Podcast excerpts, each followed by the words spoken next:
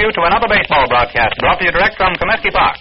Today's game is between the Chicago White Sox and the Washington Senators. And now out to Comiskey Park and Hal Totten, who is going to interview one or more of your favorite players right from the playing field. Take away, Hal Totten.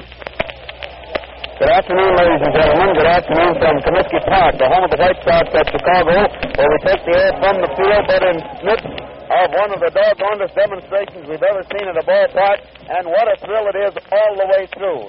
It's Lions Day, you know, the International Lions Exposition, Exposition or whatever. What is it anyway? Anyway, they're having a big gathering here this week, and it's Lions Day out here at Comiskey Park. Bands from all over the United States are here parading around the field. The band from Menasha, Wisconsin, the high school championship band has formed the letter W out in the outfield back of second base in their cadet gray trousers and blue uh, jacket and the white pom poms. A marvelous band. Right in front of us now is the Flandreau band, all decked out in red coats and white trousers. And all these bands, a good many of the members of the band are girls. The Michigan band were from Benton Harbor, paraded the field just a moment ago. A whole Florida delegation, which uh, came in in an automobile train of 47 cars, is gathered, a few of them right here, but a whole bunch of them over back at the first base line, including one fellow that weighs at least 500 pounds more than me, wearing bathing trunks.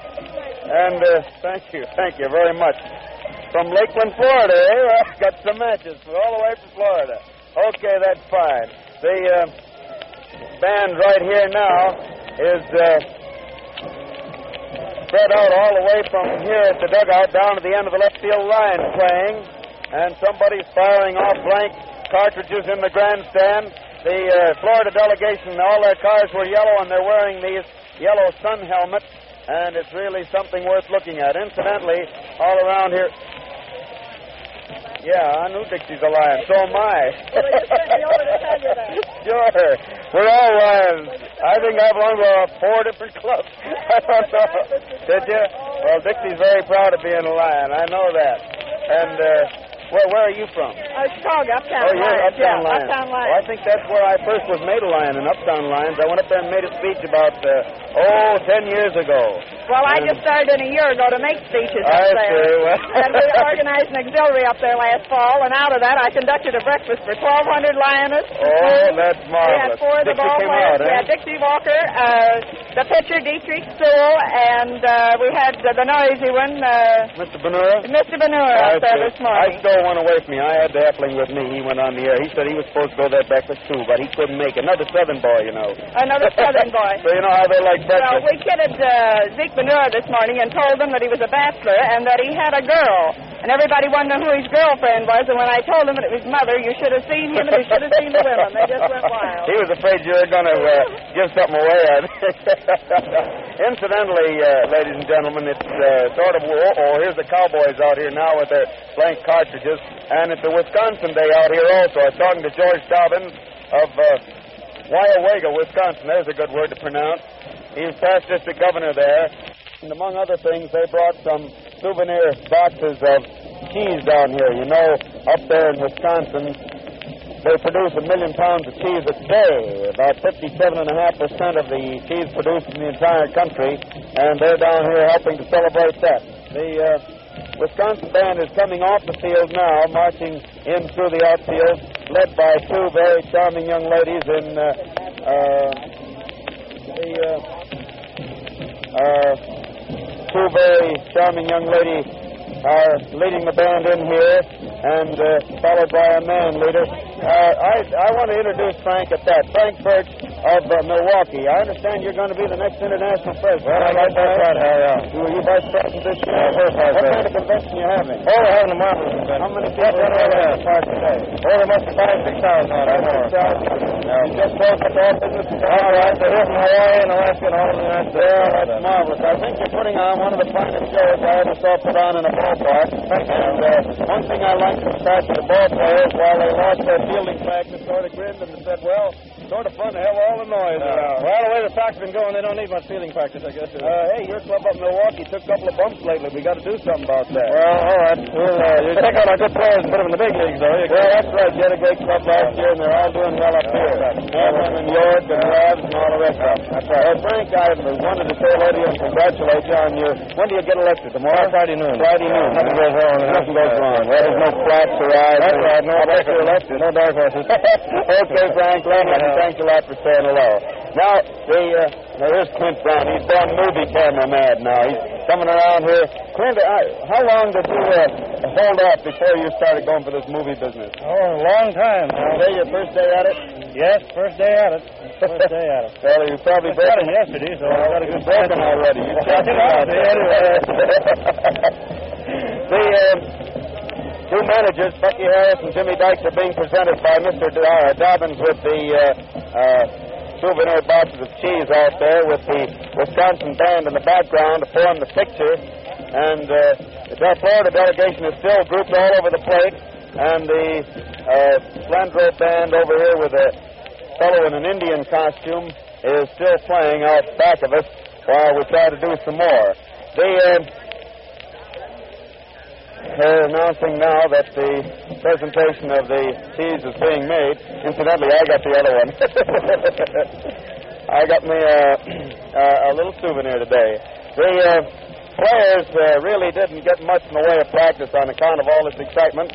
I almost wish I was upstairs where George is, where you could really see it, and not be right down in the middle of it where we are, because uh, half the time you can't see everybody crowds around. But that's all. Hello, Luke. How'd you make out this noon? All right? You're a bad referee? Oh, you missed one when they caught you. Luke Appling set him down to be a referee on Charlie Lyons' show today. Here are the, uh, hmm, they gave me one. Frank, I said the same. Thank you, Frank, very much. Huh? all right, I'll take it up to George. That's all right with you? Was- Or do you want it to go to one of the other boys? There's four others up there, so if you say take one up, you're going to have a fight on your hands. well, we'll take it up and ask them to. I'll be willing to pass them around for you. Yes, sir, absolutely. That's right. Okay. Okay, that, it's been in Wisconsin. I told them all about it. Here's the lineup for today, ladies and gentlemen. For uh, Washington, Almada center, Lewis third, Travis short, Simmons left, Stone right, Kuhel first, Myer second, Rick Ferrell catching, and DeShong pitching. For the White Sox, Hayes second, Kreevich center, Walker right, Bonura first, Radcliff left, Appling short, Berger third, Poole catching, and Dietrich will do the pitching. When we get upstairs, we'll find out just how the umpires work. More fireworks. Boy, oh boy, what a lot of fun. Well, everybody's starting up in the stands now, and uh, I don't know whether it's safe for me to come up there, George. Are they shooting up that way, or are they just shooting? anyway, uh, I think that we've had enough excitement for the moment. Everybody's filing into the stands. It was a grand show, and now the White Sox and the Senators are going to put on a show that they hope to be just as good for them. And now, uh, George, I'm going to start upstairs. Looks like I'm going to have quite a few people to get through because there must be a good, oh, I would say 12,000 people at this ball game today, which is a terrific crowd for midweek, and it's cash, too. Cash on the line, my friend. so now, uh, if you'll do a little switching in the studio, I'll start upstairs, okay? Right Righto. Thousands of requests for Texaco's 1937 baseball scorebook are pouring in every day. Don't wait any longer to send in your request card for your own copy. You'll find it great fun to score these games play by play just as Hal Totten does. The system is explained simply and in detail. In addition, day by day, as unusual plays develop, Hal Totten will tell you how to score them. The book is crammed with other interesting baseball information. You'll find pictures and rosters of both teams, complete schedules of all major league teams, many pages of interesting data on the Cubs and Sox. The 1937 Texaco Baseball Scorebook is something worthwhile having, and it's easy to get. All you have to do is go to any Texaco dealer and ask for a request card, stamp it, and put it in the mail. Your own copy of the, of the Texaco Scorebook will be mailed directly. Remember, the 1937 Texaco Baseball Scorebook is absolutely free. Get your request card in the mail today. And now to give Hal Totten a chance to get up to the booth out at Comiskey Park for this afternoon's ball game between the Chicago White Sox and the Washington Senators. We'll give you the schedule of the other games to be played in the major leagues, together with what sporting information we have time for. Taking first the National League, the Cubs are in Philadelphia today playing a doubleheader against the Phillies. The Cubs won the first game today, four to one, with four runs, ten hits, and one error. To the Phillies, one run, eight hits, and no errors, with Lee and Hartnett, the Cub battery for the entire game, and for the Phillies, Johnson and Grace. In that game, Collins had a home run in the first inning, and Camilli of the Phillies had one run, a home run, in the ninth inning to make the only tally for the Phillies in the first game. The second game has not started yet, but will start in about 15 minutes. In Brooklyn, the Dodgers are taking on the Pittsburgh Pirates and lead the Pirates at the end of the first half of the second inning, one to nothing, with Bowman and Todd, the Pirate battery, and for the leading Dodgers, Jeffcoat and Spencer. In New York, the Giants entertain the Cincinnati Reds. At the end of the first inning, it's a scoreless tie between the Giants and Reds, nothing to nothing, with Hollingsworth and Davis, the Red Battery, for the Giants, Castleman and Danning. In Boston, the Bees are playing a doubleheader against the St. Louis Cardinals. At the end of the ninth inning, the score is tied at one and one between the Cardinals and the Bees, with Blake and the Cardinal Battery, for the Bees, Fette and Miller. And now in the American League, in St. Louis, the Browns will take on the New York Yankees again this afternoon, and the game will be played because it's clear in St. Louis, but the game won't start until about 4 o'clock Chicago time. In Detroit, where the weather's clear, the Tigers will take on the Boston Red Sox. In Cleveland, the Indians are entertaining the Philadelphia Athletics in two games. The first game has started, and at the end of the fourth inning, the Indians lead the A's three to nothing with Thomas and Conroy, the athletic battery, for the Tribe, Harder, and Sullivan. Scores and complete batteries at the end of the third, sixth, and ninth innings of today's ball game. And now for a bit of baseball and other sporting information from around the country. Lou Gehrig of the New York Yankees and Ducky Medwick of the St. Louis Cardinals continue to set the pace today for the Major League hitters. Gehrig topped the American League batters with a mark of 379. Following the Yankee first baseman was his teammate Joe DiMaggio. Sam West of the St. Louis Browns, Cecil Travis of the Washington Senators, and Beau Bell of the Browns. Medwick headed the National League sluggers with a 412 average. Paul Waner of the Pittsburgh Pirates was second, Gabby Hartnett of the Chicago Cubs third, Arky Vaughan of the Pittsburgh Pirates fourth, and Billy Herman of the Cubs was fifth. And now, speaking of baseball, here comes a surprise story from St. Louis that one of the greatest baseball players in the history of the National League was dismissed today as manager of the seventh place St. Louis Browns. Manager Rogers Hornsby was given his walking papers as pilot of the Browns by President Don L. Barnes. Barnes made the customary announcement that Hornsby had been ousted for the best interests of the club. The dismissal was effective immediately. One of Hornsby's aides on the coaching staff, the former first base star, Sunny Jim Bottomley, was named to succeed Hornsby as manager of the team, which has won only 25 out of the 75 games this season. The rift between Hornsby and President Barnes of the Browns came as a surprise. Recently, Barnes told Trans Radio that he considered Hornsby the best manager in baseball. At the time, Barnes said, quote, Hornsby works morning, noon, and night for the best interests of the Browns. He thinks baseball and lives baseball. Hornsby is a splendid man to hold down the manager's job in our new setup, which stresses the development of younger players. End quote. The deposed manager Hornsby and his successor Bottomley were stars of the first order. Hornsby was perhaps the greatest right-handed hitter ever to walk to the plate. Hornsby led the National League in batting seven times and set an all-time Major League batting mark of 424 as a member of the St. Louis Cardinals in 1924. Rajah hit 400 three times during his career. He played 22 seasons in the Big Show and wound up with a lifetime average of 359. Hornsby came up to the big leagues from Denison, Texas, in the Western Association. The young second sacker was sold to the St. Louis Cardinals for a reported $500. $500 for a man destined to become one of the most colorful second basemen of all time. Hornsby was made manager of the Cardinals in 1926. He proceeded to give St. Louis its first National League pennant and a World Championship. No sooner had St. Louis finished its celebration than Hornsby was traded to the New York Giants for Frankie Frisch, the present Cardinal manager, and Jimmy Ring. The Giants traded Hornsby to Boston in 1928, and Hornsby became manager of the Braves. The following fall, Hornsby went to the Chicago Cubs for a reported price of $200,000 and several players. Hornsby was voted the most valuable player in the National League during his first year in a Cub uniform. Aggressive Hornsby was made manager of the Cubs in 1931 and was released in 1932. He went back to the Cards the following year. Hornsby was released by the Cardinals in 1933 and appointed manager of the St. Louis Browns to succeed William Killefer. The new manager, Bottomley, is an old friend and teammate of Hornsby. Sunny Jim played first base while Rogers was at second on the St. Louis Cardinals World Championship team of 1926. Coach Charles O'Leary of the St. Louis Browns was fired today along with manager Rogers Hornsby the Browns president, Donald Barnes, announced that the former St. Louis Card manager, Gabby Street, would succeed O'Leary. And now for a bit of sporting information other than baseball. From Chestnut Hill, Massachusetts, Former national tennis champion Wilmer Allison will continue his quest for permanent possession of the Longwood Bowl in the third round match today. The 1935 title holder, twice winner of the Longwood Cricket Club tournament, will take on Howard Stevens of Yale University this afternoon. Gilbert Hunt is paired with Norman Bickle, while Vernon Markham will clash with William Murphy. And from London, the tennis world agreed today that only a startling upset can prevent the United States Davis Cup team from returning the international trophy to American shores. The magnificent uphill battle of Donald Budge to defeat Baron von Cramm of Germany installed the United States as the overwhelming choice to defeat England in the challenge round starting Saturday.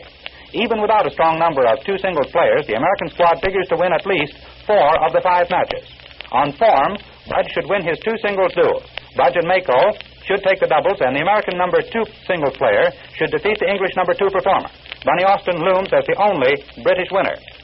And from Chicago, eight young boxers were named today to oppose a Dubuque, Iowa CYO team Friday night in a series of intercity matches. The bouts will be held here in Chicago. The Chicagoans will be fighting also for a chance to be among the Catholic Youth Organization members who will meet a team of South American champions at Soldiers Field on August 25th. The eight Chicago boxers include two who have already fought at Dubuque, Frankie Cainrath and Jackie Goodman. And from Chestnut Hill, Massachusetts again, Grayson Wheeler of Santa Monica, California, and Mrs. John Van Ryn of Austin, Texas, advanced today to the quarterfinal round of the women's single matches in the Longwood tournament. Mrs. Wheeler won her, won her third round by defeating Mrs. August Callis of Richfield, Connecticut, 6-1, 6-4. Mrs. Van Ryn won her third round match from Virginia Ellis of Boston in straight sets, 6 love, 6 love. In two other third round matches, Mrs. Bonnie Miller Blank of Los Angeles defeated Grace Turber of New York 6-1, 6 0. And Norma Taubo of Scarsdale, New York, won for Mrs. E.B. Corbier of Southborough, Massachusetts 6-1, 6-4. The country's third-ranking tennis player, Mrs. Sarah Palfrey Fabian, defeated the Japanese star, Mrs. Takuku Nakano, today to advance to the quarterfinal round of the Longwood women's singles. And now I see that Hal Totten is ready, and we'll go back to Comiskey Park to the baseball game between the Chicago White Sox and the Washington Senators. Take it, Hal. Back at the ballpark, ladies and gentlemen, after our hectic start, boy, look at that outfield. You can see where those bands really P-rated, can't you? All over the outfield is uh, of bandsmen walking here and there and thereabouts. The uh, White Sox been waiting while Bonura was in the clubhouse, apparently getting his uh, glove fixed. He finally gets out there in the field. Now umpire Owens is standing out here at the right of the plate, talking to Lewis, the second hitter. Almada's already there. And I don't see just what the delay is being caused by now. All of the White Sox are on the field, and Dietrich has finished his warm-up. Umpire Owens standing there talking to Almada and Lewis. Other umpires talking to the two coaches. And uh, apparently the fans have all finally gotten back in the grandstand, or maybe a few of them are still getting back in. That may be the reason for it. The Florida delegation ended up out there at the plate with a big presentation to the two managers, featuring the huge man in the bathing trunk and the carrying the alligator. And uh, both teams lined up, one along the first, one along the third base line. It really has been a very, very spectacular display out here, and one that everybody in the park will well remember. Because things like that don't happen around big league ball arches very often, and uh, they're very, very welcome for a change. Now, umpire Owens is walking over there to the stand to the right, because apparently some of the boys are still hanging over the edge, and maybe they don't realize that they really have got to. Uh, uh, get things in off the field before we can go on. But apparently they've done that now to suit him, and Brick walks back out here to start the ball game.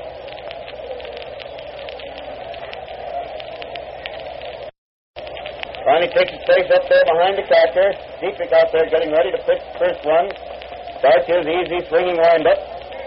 And pitches in. Almada gets a good strike over the outside corner just above the knees. One strike on Almada. Pitcher again starts to wind up. Throws and Mel takes a ball. It missed the outside corner across the waist, breaking in toward the hitter. And it's one ball and one strike. One and one the count. One and one. He swings the next hit along, drives deep right field. The Walker's way, way back there near the wall, but it goes in through the stands for a home run. A home run into the lower deck of the right field stand for the first demonstration for the benefit of the visiting Lions out here. And that ball was really hit. And now some of those cowboy boys downstairs start unloading the blank cartridges, which echo through the stands. And Almada opens the ball game with a home run into the right field stand to give the Senators a one to nothing lead over the White Sox. And it brings Lewis, another left-handed hitter, to bat. Dietrich starts the wind-up throws, and Buddy takes a high one wide for ball one. One ball called.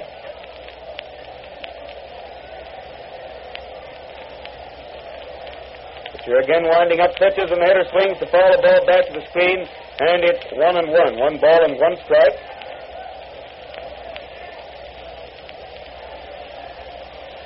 Dietrich waits out there for the next sign. He has it. He starts to wind up again, and pitches, and the hitter gets the second ball wide across the knees, making it two and one. Two balls and one strike.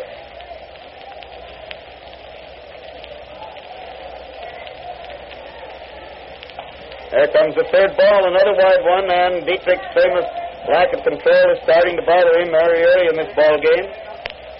Very early in this ball game, it's waiting out there again.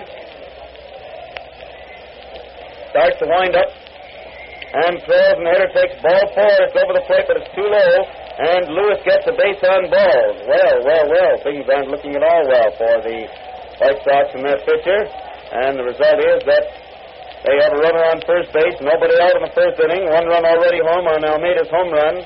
And Travis, the shortstop, still another left-handed hitter is at bat. And the White Sox start somebody warming up. I believe it's Cain warming up in the left field bullpen. And the first pitch to Travis is a sharp breaking third ball that goes inside and low for ball one.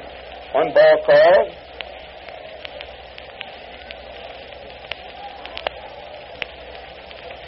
Watch his first base throws again. The hitter swings, hit a fly in left field. Radcliff is racing back into his left and makes the catch out there for the first out in the first inning. Chasing Lewis back to first base. And Buddy's on first base still with one out. One run already home in the first inning. And Simmons, Al Simmons, the Washington left fielder, is at bat.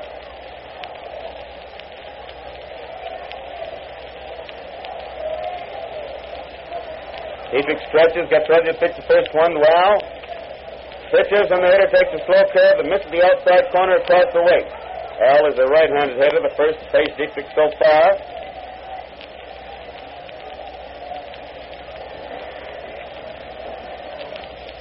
Bill takes a look at first base. The runner's on the go. The hitter takes a wide one. Sewell's throw gets out there, and the runner slides in safely, stealing second.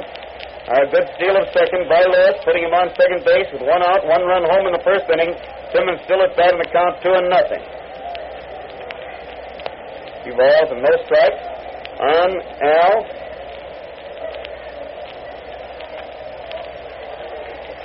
Dietrich throws now, and Simmons swings and fouls the ball on the ground. It hits the catcher's foot, bounds over to the right, and Sewell trots over there to pick it up, look it over, and throw it back. Now he's going to take it back to the umpire. Apparently, too marred up for use.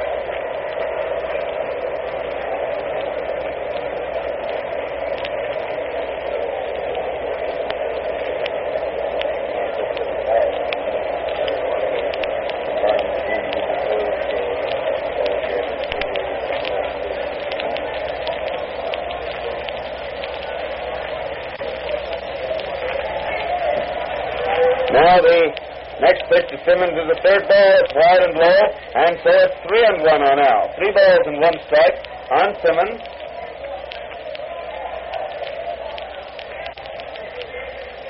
Three and one the count. Here comes that pitcher again, ready.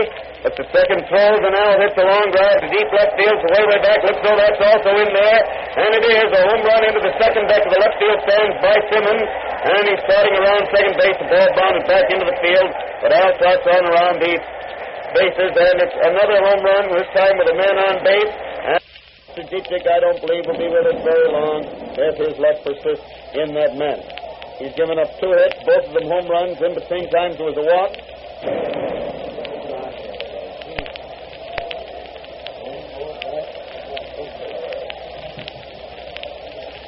And the man at bat is Stone, taking the first pitch wide and low for ball one. One ball called. Washington now leading the Sox three to nothing in the first inning. Result of two home runs and a walk.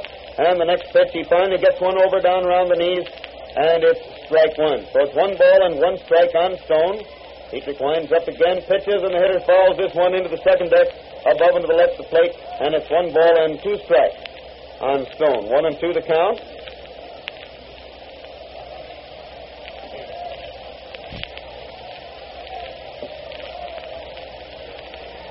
Dietrich throws again for a wide one and ball two. So it's two balls and two strikes. Two and two the count on Stone.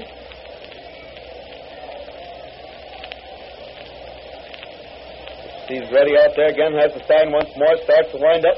Pitches and the hitter swings at an easy bounder down to Hayes, who scoops it up, throws to first base, and Stone is out by a step for the second out in the first inning.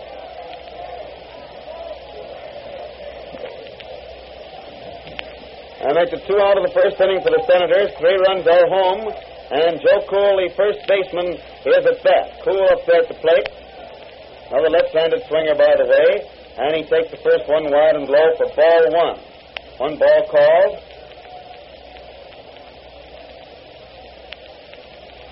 Again, the pitcher starts to wind up throws, and Joe starts to swing, but changes his mind to take a high one inside. And it's two and nothing. Two balls and no strikes on Kuhel. One nothing to count. He'll take the first strike now. Fastball over the inside corner, down around the knees, and it's two and one.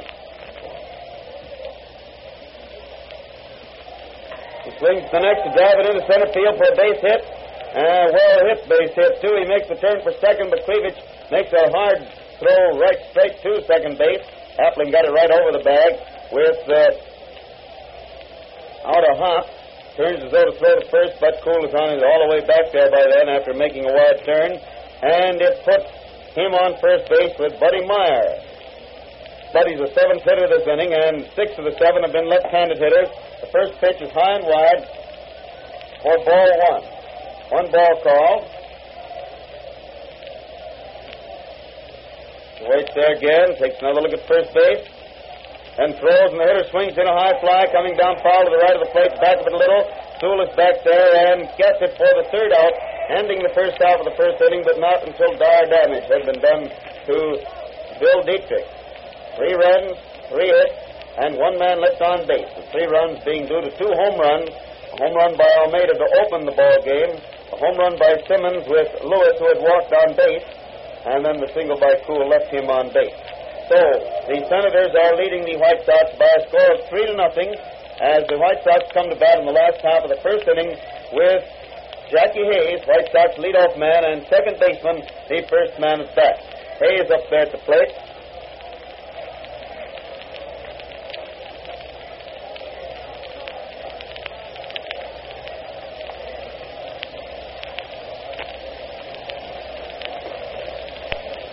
DeShong, Jimmy DeShong is the pitcher for the Senators today.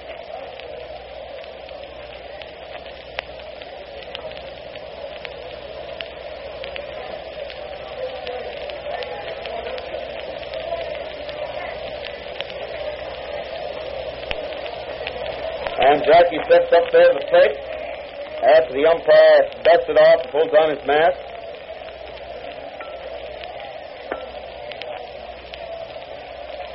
Strong out there, starts to wind up. He's right-hander.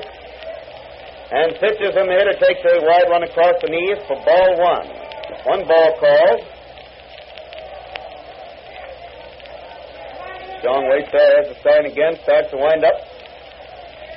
Pitches and Hayes takes a fast one for a strike over the inside corner across the chest, and it's one and one. One ball and one strike on Hayes. One and one is the count. Throws once more and the curve ball wide and low, making it two and one. Two balls and one strike.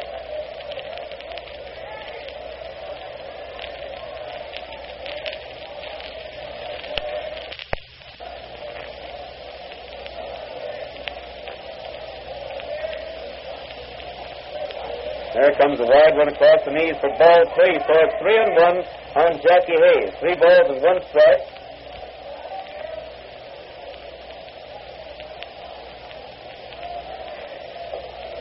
And there's the second strike. He let that one go by. It's over the plate, down around the knees. And so it's three and two. Three balls and two strikes.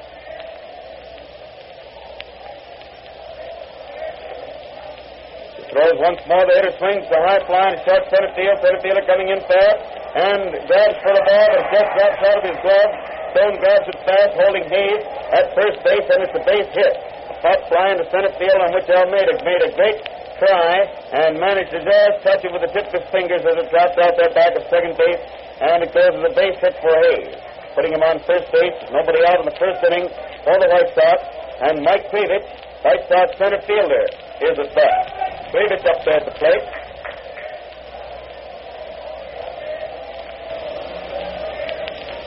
Towards the first baseman throws. Mike gets a long fly, but it's foul down the right field line, and going back into the seats out of reach. It's one strike on Kreevich. One strike to count.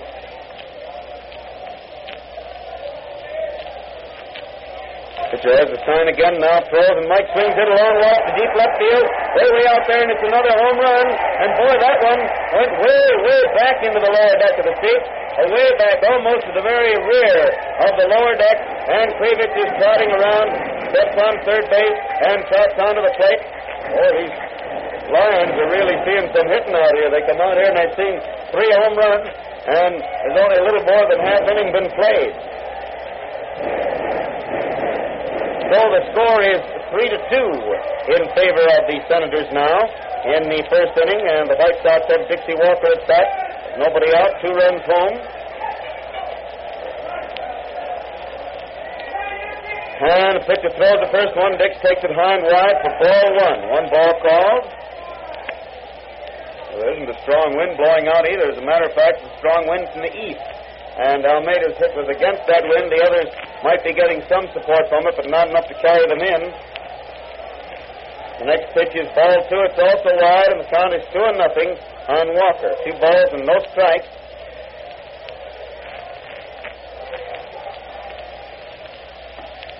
And there comes ball three inside and low, so it's three balls and no strikes on Walker. Three and nothing. DeShong stops to rev up the ball now before pitching the next one to Dix. The umpire calls for the ball. Seeing whether it's all right or not. Our Owens examining the ball down there.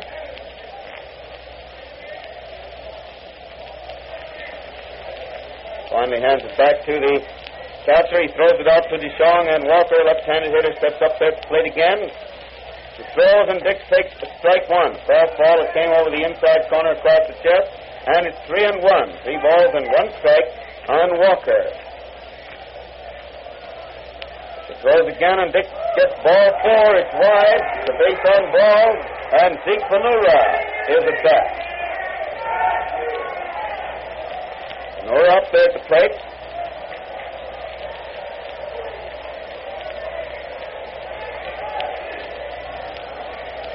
Zeke stops to dig in with his right foot there, gets ready to pitch now, or to hit rather, as DeShong gets ready to pitch.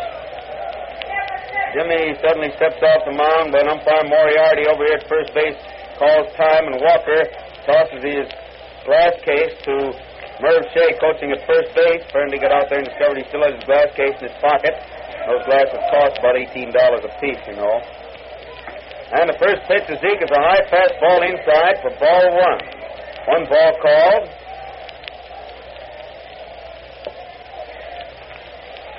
There's the sign again. There's that stretch. He stretches his arms out in front of him instead of over his head and throws strike one over the inside corner about waist high.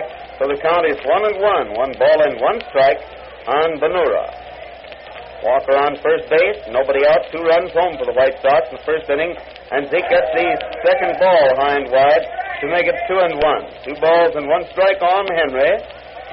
Husky, right-handed hitter. Two and one is the count. Still watching. Finally gets his sign again. Pitches, and it's a strike over the outside corner across the knees. Henry lets out a howl. You can hear clear up here. He says, "Oh!" But the ball curving away from him, just nicely caught the corner down around the knees, and it's two balls and two strikes on Bonura.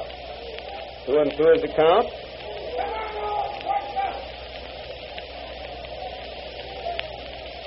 Two and two. Pitcher throws again, and Zeke swings at a pop fly coming down back of the alongside the pitcher's mound.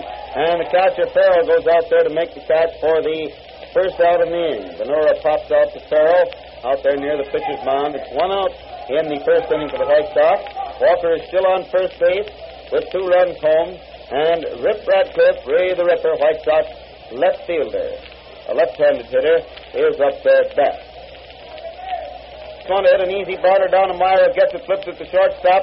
He throws the first, but Walker's across the bag, well ahead of the throw. Ball was very slowly hit, and Myer didn't have much chance to make the play start any faster. The pivot was done perfectly by Silas. And so Radcliff is on first base with two out in the first inning, two runs home, and Luke Appling at bat. Score three to two in favor of Washington in the last half of the first inning.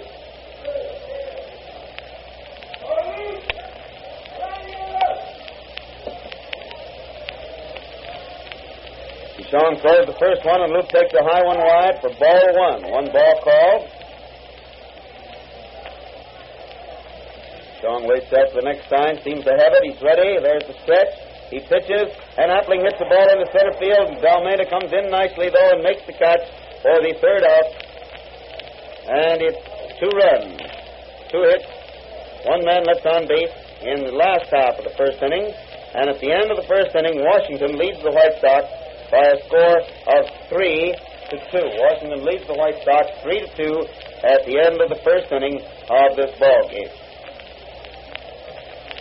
The best is none too good where 90% of your driving safety is concerned. Be sure your car has the best in chassis lubrication. Have it Marfax regularly. You'll save money too because Marfax is the exclusive Texaco chassis lubricant which lasts twice as long as ordinary grease.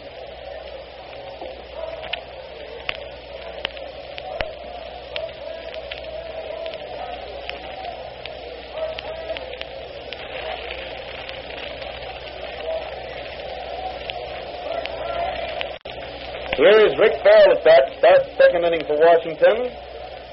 Dietrich out there is getting ready to pitch the first one, starts his easy swinging windup. pitches, and Rick takes a fast strike over the inside corner a little above the knee.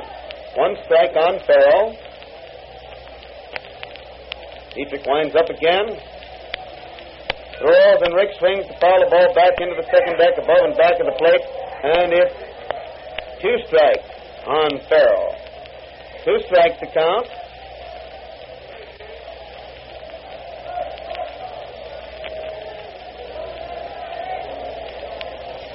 Again, the pitcher throws. Rick swings at a slow bounder. Appling comes in nicely, gets it, throws the first, and while the throw is low, Bonura gets it nicely to get Ferrell out for the first out here in the second inning.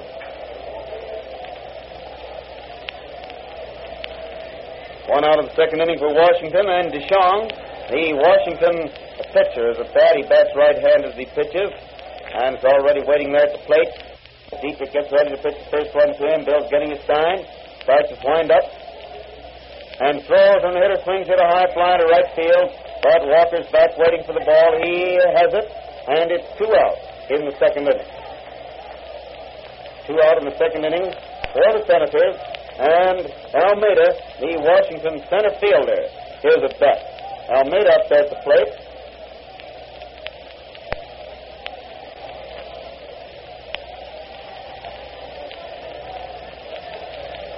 Winds up pitches, and it's a strike over the heart of the plate just above the knee. One strike on Almada. Throws again, Almada swings it a line drive to left field. Radcliff's in fast, gets it, and it's three out. No runs, no hits in the second inning for Washington. And the score is still three to two in favor of the Senators as the White Sox come to bat in the last half of the second inning. First White Sox hitter being Boze Berger, White Sox third baseman broadcast of the White Sox Washington game comes to you direct from Comiskey Park, the home of the White Sox at Chicago, as a presentation of your neighborhood Texaco dealer, distributor of Texaco Fire Chief Gasoline. Broadcast reaches you through station WCFL in Chicago.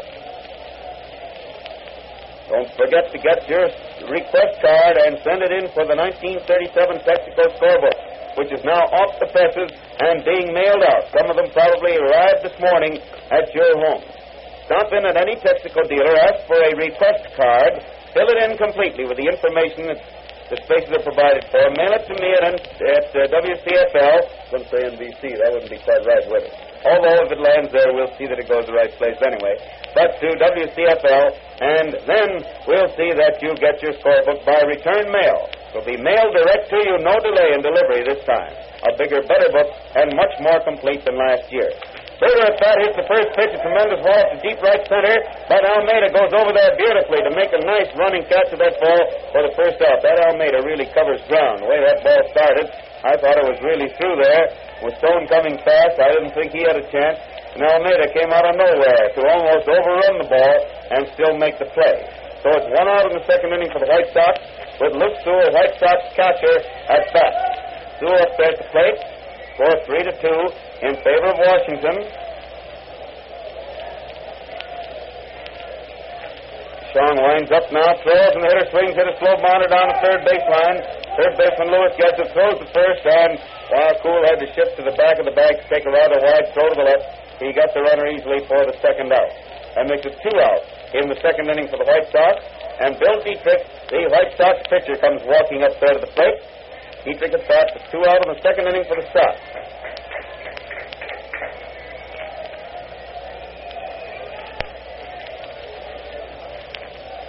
Pitcher waiting out there for sign. Pitch the first one to Dietrich. Starts to wind up.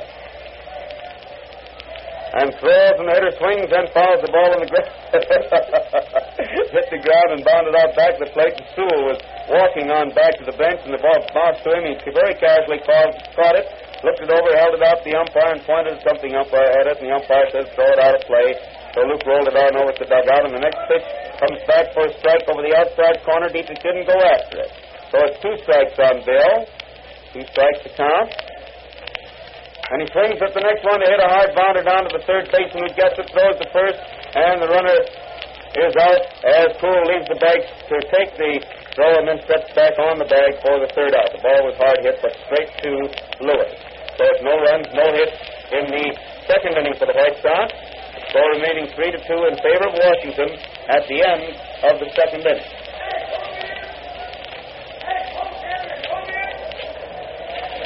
It doesn't pay to experiment with motor oils. Always buy new Texaco motor oil and be sure that your car is getting complete lubrication. Texaco resists heat and it doesn't burn up inside the engine, and also it lasts longer, saving you real money.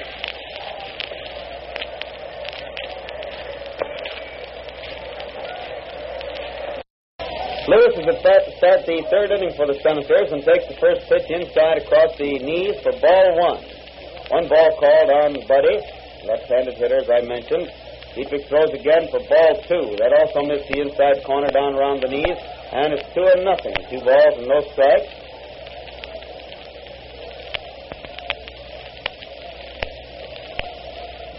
Walks up onto the mound, stands there watching the plate again.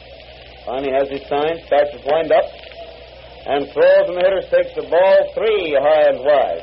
He got a walk in the first inning and rode home ahead of Simmons on Al's home run. Now he's on his way to another walk from the looks of things. There's the first strike. It's over the outside corner, a little above the knees. So it's three and one, three balls and one strike on Lewis.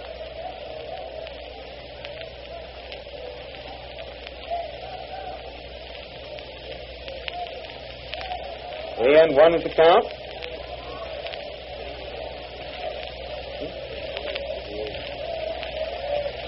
Three and one, the throws again, and there's a strike over the heart of the plate just above knee high. So it's three and two, three balls and two strikes on Lewis. Three and two is the count, the throws once more, but he swings it a flying to left field. That's just racing back very, very hard and makes a pretty, pretty running catch way back toward the left field corner. And still on the go, running very hard when he made the play. So it's one out in the third inning for the Senators, and Travis Cecil the shortstop, is at bat. Dietrich got him out very nicely after having found a three and nothing on him. Got two strikes on the man, and then he hit that fly, which Radcliff captured, although he had little trouble catching up with it. Dietrich throws now, and the hitter swings at the line drive left field. Dietrich uh, Radcliff gets over there fast, takes it on the hop, turns and throws it into second base by fast fielding, holds it to a single. The ball was well hit down the left field line, and Radcliff coming over fast, caught it on the bounce. And now again the White Sox start Keene warming up in the left field bullpen. Simmons steps up there and suddenly stops, smooth down the dirt in the mound. The umpire, or rather in the batter's box, the umpire calls time for him. Alice back up there again, though. Dietrich's ready to pitch to him, throws, and Simmons swings hit a fly coming down foul on the roof of the stand above first base. One strike on Simmons, one strike to count.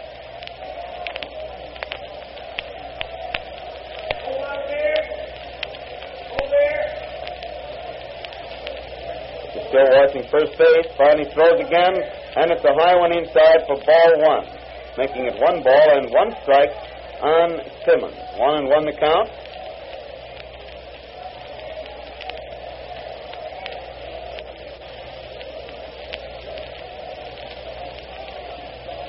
One and one, but the team set once more.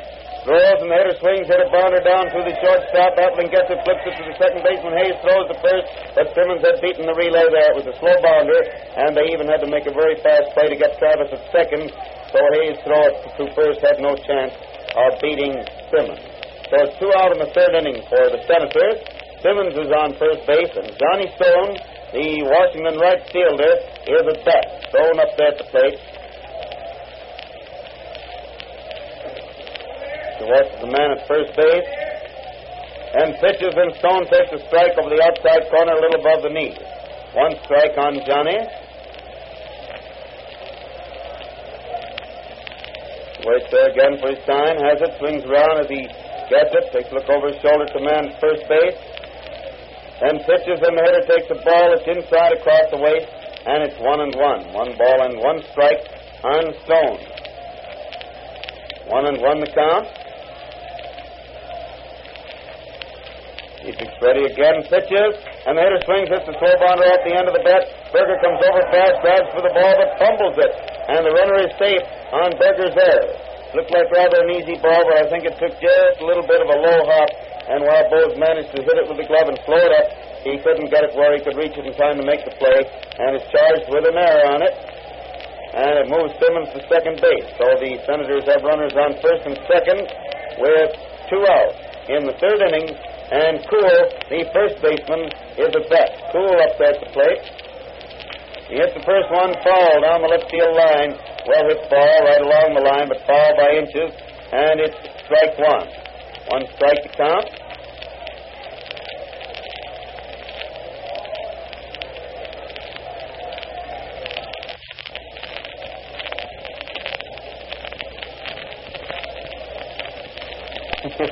Ball was thrown in there, rolled in along the line. The one that had been hit, Kuhel got it and scooped it up in the Cool's hand. He batted it back to Kuhel. He just tossed it to the umpire. There was a regular juggling act going down there by the three of them. One strike on Joe.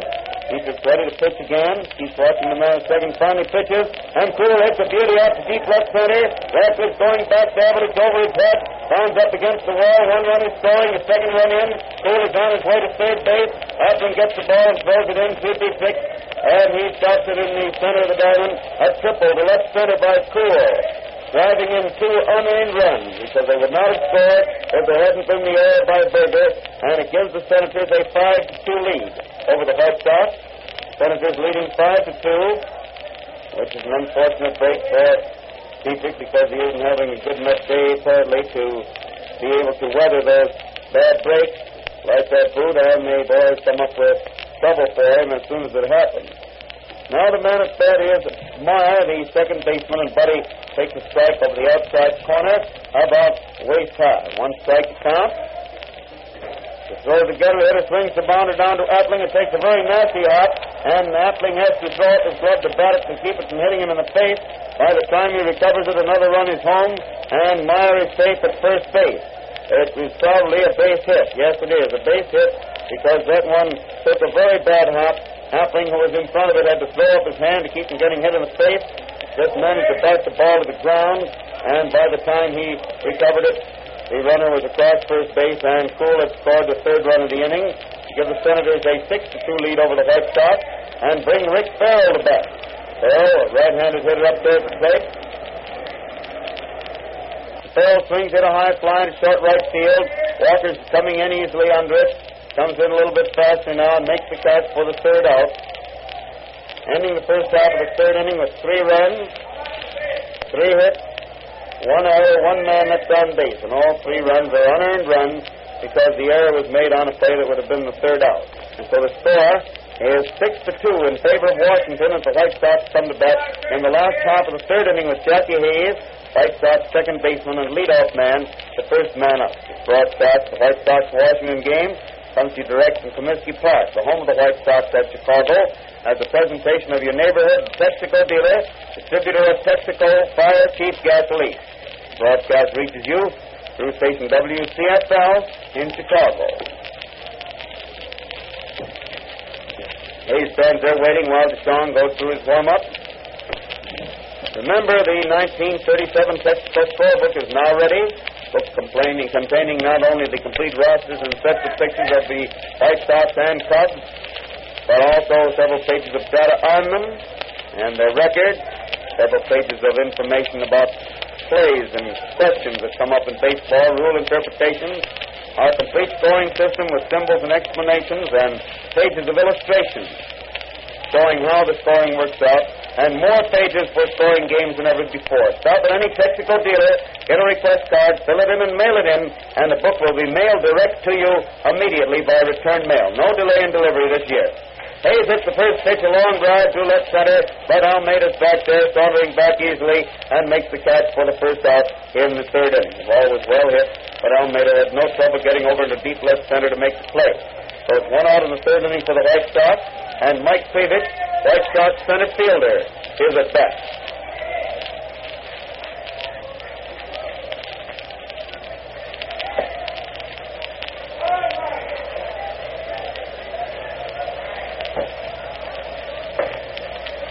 And the first pitch is a strike over the heart of the plate just above the knees. One strike count.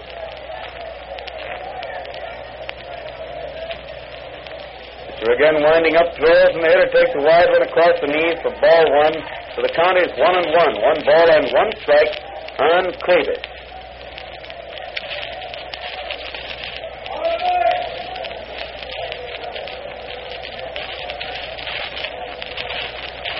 One and one is the count, but throws the next one. The hitter hits a long drive to right field, but the right fielder Stone is waiting for that, gets it, and it's two out in the third inning. Two out in the third inning for the White Sox, with Dixie Walker, White Sox right fielder, at bat. Walker up there the plate. DeShong has always been more or less tough for the White Sox. While they started out in the first inning as though they were going to make things tough for him, he's caught up with them since then, and with a four-run lead, is going along pretty well. He throws now, and Dixie takes a wide one across the waist for ball one. One ball called.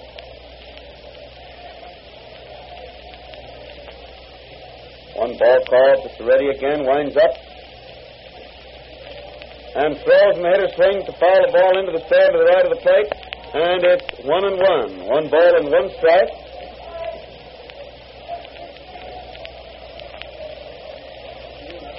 One and one the count.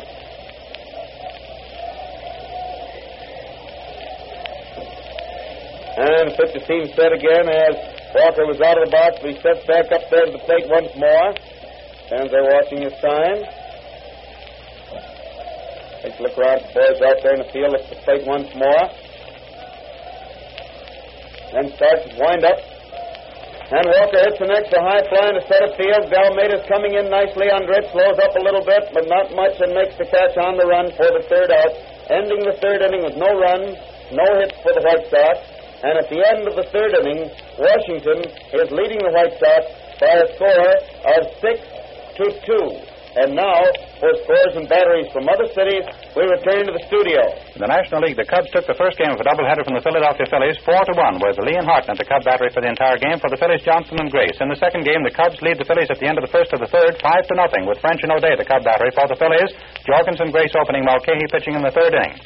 The Dodgers lead the Pirates at the end of the sixth inning, five to nothing. Bowman and Todd the Pirate battery for the Dodgers, Jeffcoat and Spencer. The Reds lead the Giants at the end of the first to the fifth, six to three. Hollingsworth and Davis, the Red battery for the Giants. Castleman and Danning opening. Smith pitching in the fifth inning. The Bees took the first game from the Cardinals, five to one, with Blake and on the Cardinal battery for the Bees. Petty and Mueller. In the second game, at the end of the first inning, it's a scoreless time, nothing to nothing between the Cards and the Bees, with Dizzy Dean and O on the Cardinal battery for the Bees, Lanning and Miller. In the American League, the Tigers and Red Sox are tied at the end of the second inning, one and one. Grove and Desautels, the Red Sox battery. For the Tigers, Bridges and Hayworth. The Indians lead the Athletics at the end of the seventh inning, seven to three. Thomas and Conroy opening for the A's, with Nelson pitching in the fifth inning, and for the Indians, Harder and Sullivan. And now back to Comiskey Park and Hal Totten. Take it, Hal. Back at the ballpark for the fourth inning, Cain is now the White Sox pitcher, and the first pitch he throws to DeShong, the Washington pitcher, is a curveball that goes wide for ball one. DeShong that's right-handed, and Cain is a right-handed pitcher, as I believe you remember. Shug starts to wind up again.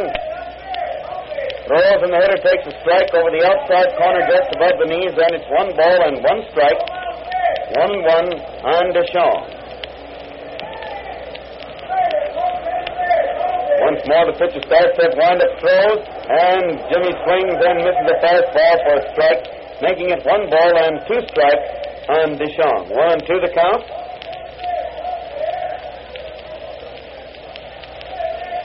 Again, Cain starts to wind up throws, and the hitter swings it a high fly. Kreevich is coming in under it. Now he stands waiting, backs up a couple of steps, makes the catch easily, and it's one out in the fourth inning.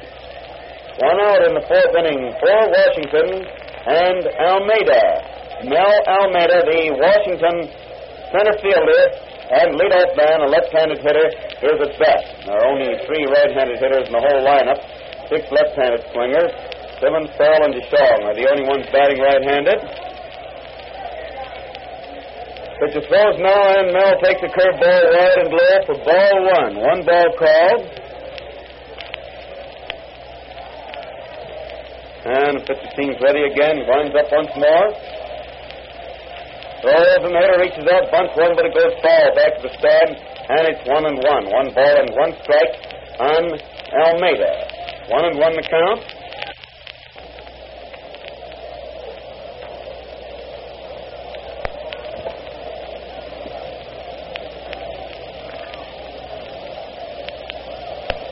One and one the count, the pitcher winding up once more. He throws, and Mel takes a strike over the outside corner across the knees, and it's one ball and two strikes on Almada.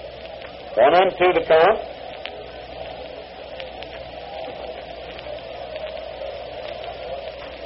He swings the next to foul back, and it's still one ball and two strikes on Mel. One and two the count.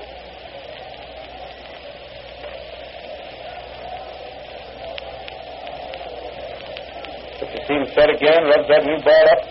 Finally sets down the and is ready once more. Winding up again. Throws, and Mel swings hit a bounder down to the shortstop. Appling follows a very bad half nicely. Throws rather wide to first, but Bonura reaches way out to the left and gets it for the second out. So it's two outs in the fourth inning for Washington. And Lewis, Buddy Lewis, the Washington third baseman, is at bat. Lewis up there at the plate.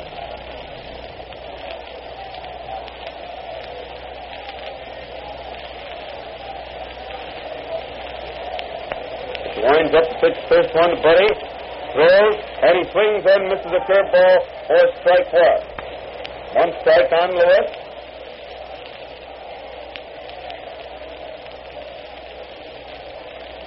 Buddy waits out there again now.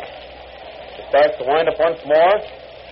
Throws, and Lewis takes a strike over the outside corner above the knees, and it's two strikes on Buddy. Two strikes to count.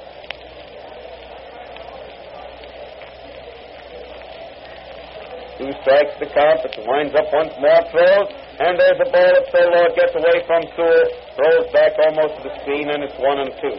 One ball and two strikes.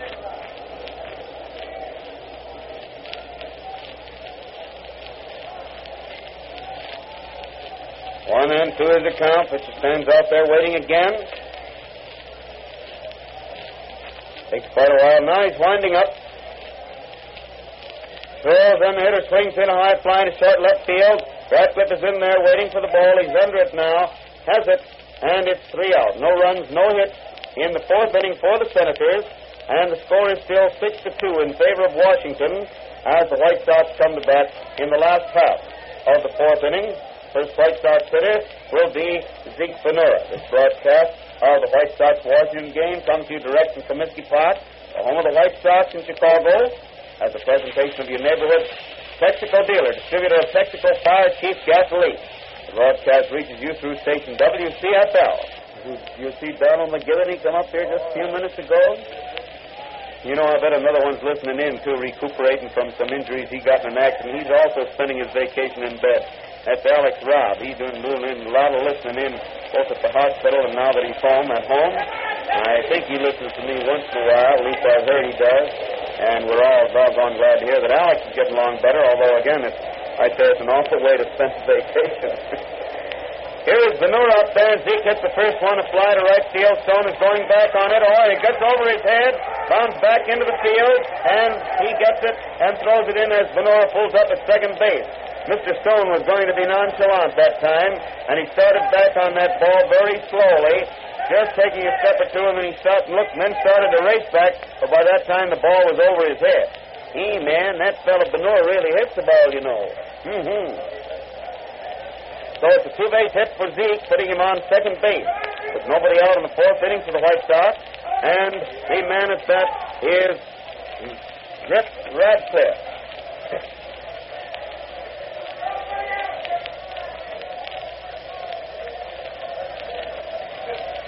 Let's take the first one inside across the waist. It's ball one.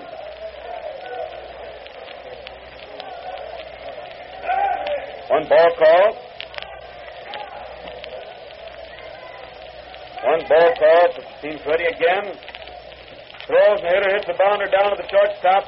Travis comes up with the ball, throws to first, and Radcliff is out easily for the first out in the inning with Bonura having to stay at second base.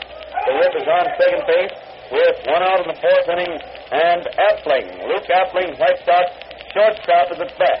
And there's a high one wide for ball one, and the count is one ball called on Luke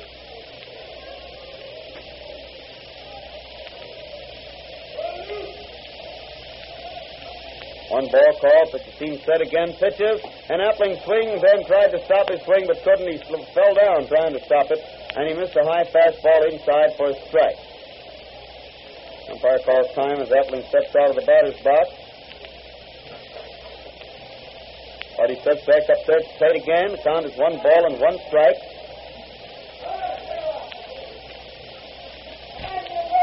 Keeps watching second base, throws again, and the hitter hits a foul down past first base. It goes on down the line to the visitors' bullpen where one of the boys gets it to throw it back in.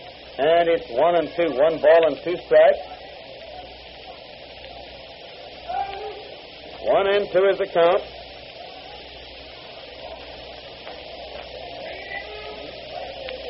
And there is another ball. It's wide, and the count is two balls and two strikes on Appling.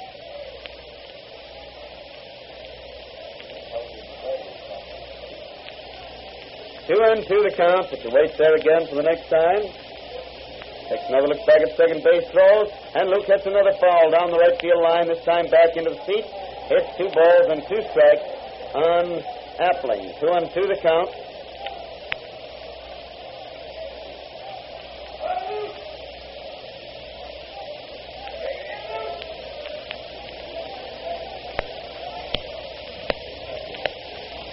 And two, you're waiting there again. Hands on his hips while he gets the sign now. A stretch in front of him, looks back at second. Pitches, and it's ball three.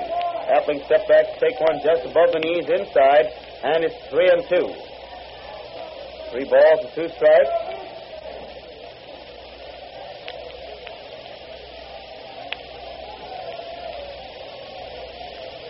Three and two is the count, the waits out there again.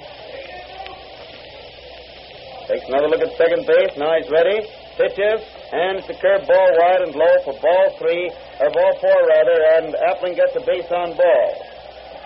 Puts him on first base. The White Sox have runners on first and second with one out in the fourth inning, and Boze Berger, Lou Berger, White Sox third baseman, is at bat.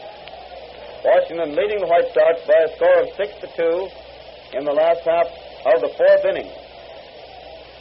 Still watching second base. Throws the hitter, swings and drives the ball hard to right field. Stone goes back nicely this time to make the catch after starting to just wait as he did on the ball that Bonura hit. But he got back that time to make the catch, and it's two out. Makes it two out in the fourth inning for the White Sox. They still have runners on first and second, and Luke Sewell, White Sox catcher, is at bat. Sewell up there at the plate. Score is 6 to 2 in favor of Washington in the last half of the fourth inning. Pitcher turns and throws to second. Myer takes the ball and tags Bonura, who was already back on the base. So Zeke takes his lead again. White Sox runners on first and second, two out in the fourth. Sewell at bat. Ready now throws and Sewell takes the curveball wide. Rick Ferrell came up with the ball, hands it to the umpire. Seemed to take off that time very peculiarly, as though it might be something wrong with the cover, but the umpire decides no, throws it, hands it back to Cashew, throws it back to pitcher. And the pitcher's ready out there again. Seems to have the side, and there's the stretch once more. Takes another look back at second pitches, and it's a wide one across the knees for ball two. And the count is two and nothing, two balls and no strikes on Sewell. Two and nothing to count.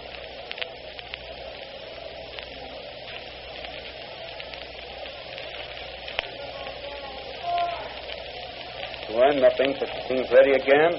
Throws, and Sewell swings it a high fly in a short left field. Simmons is in waiting for the ball, and he circles around a little bit, finally makes the catch for the third out. Al seemed a little bit indecisive that time. He danced first one side, then to the other, but he finally made the catch, as he usually does, for the third out. And it's no runs, one hit, two men left on base. In the last half of the fourth inning for the White Sox, and the score stands 6 to 2 in favor of the Senators at the end of the fourth inning.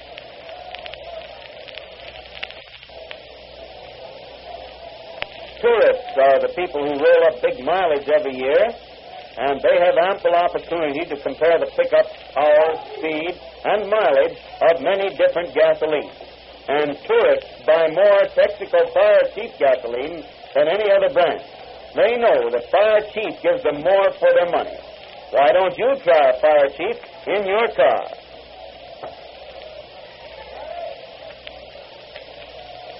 Well, Donald he's a busy man out there. Oh, look, he's got Joe Allegretti with him down there. What do you know about that? A lot of wires here. What's this from Hepburn out the Texas company in Rockford? Unable to secure two tickets Sunday game. Only game I can see this season. Greatly appreciate any assistance you can give. Thanks. Sorry, my friend, it's too late. You just can't give any assistance because there just are no more tickets to be had. That is reserve tickets. There'll be 40,000, 45,000 tickets placed on sale on Sunday morning. 40,000 grandstand and 5,000 bleachers. You see Dobbins again, say hello from me. Charlie Comiskey knew him well. C.J. Broughton from Wilmette. Well, oh, here's Dick Gardner. Three runs is nothing, Al. Call me after the game. Okay, and little Dick Taylor. Yes, sir. One fellow sitting right out here in front of us, R.G. Hertzka, Taylor from the south side here at Chicago, who says he's seeing his first game, although he's been in this city for 50 years. He went once back in 24 and fell asleep during the pregame practice and so never saw it, so he's taking a look today. The first man at bat in the fifth inning, Savage hits the first pitch down to Appling and is thrown out at first base for the first out in the fifth inning. One out in the fifth inning for the Senators, and Al Simmons is at bat. Al Simmons, the Washington left fielder.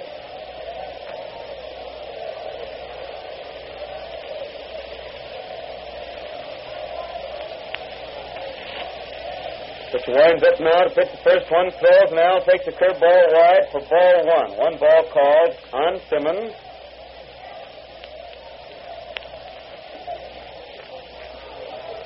Which winding up once more.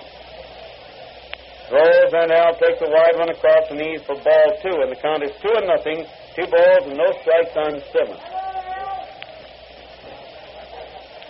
Two and nothing is the count, but the White Sox there smooths the dirt down on in front of the slab, then starts his wind up. And pitches and now starts to swing, but stops to take a ball. It's over the plate, but too low. And it's three and nothing. Three balls and no strikes on Simmons. Three and nothing to count.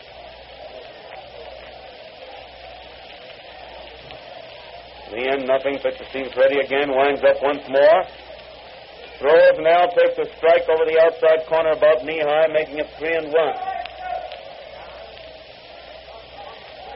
And one is the count.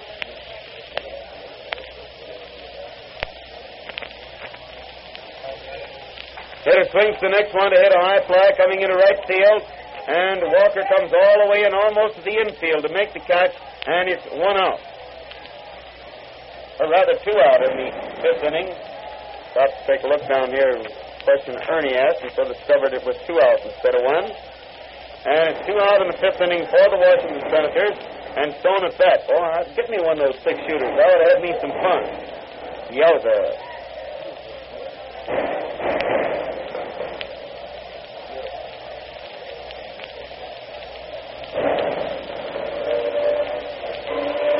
There's our Moonon friend, George.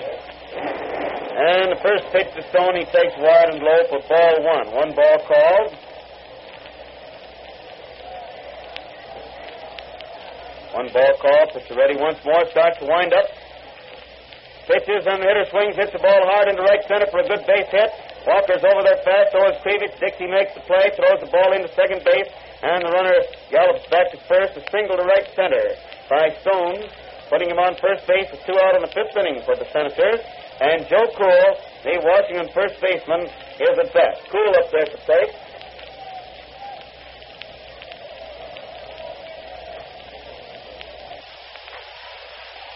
Watching first base now, looks the plate, gets ready to pitch the first one to Kuhel. Now he has the sign, there's the stretch, looks back at first base, pitches, and it's a high one inside for ball one. One ball called.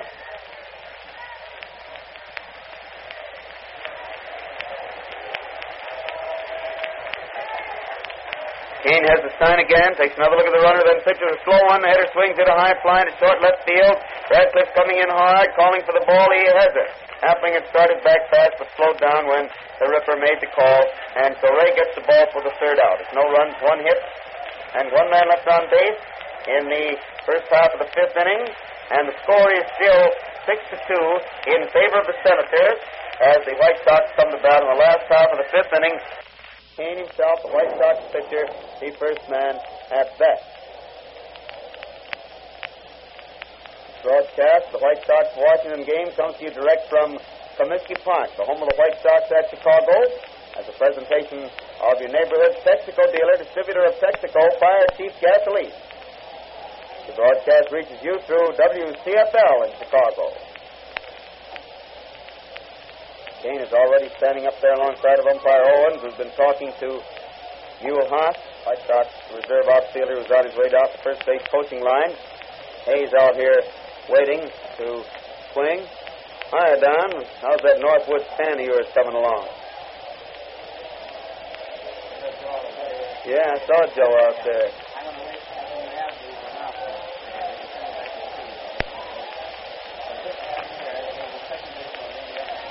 The uh, pitcher's ready now, winds up to pitch the first one, throws the hitter, swings, and fouls the ball back to the screen for strike one. One strike on Cain.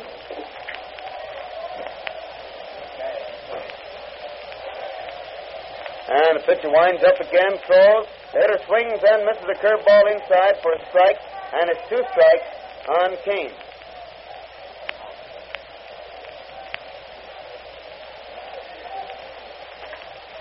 Hitter swings the next one. It's a bound to the first baseman. Kuhel gets it, runs over, steps on first base, and it's one out in the fifth inning for the White Sox. One out in the fifth inning with Jackie Hayes, White Sox leadoff man and second baseman, now at bat.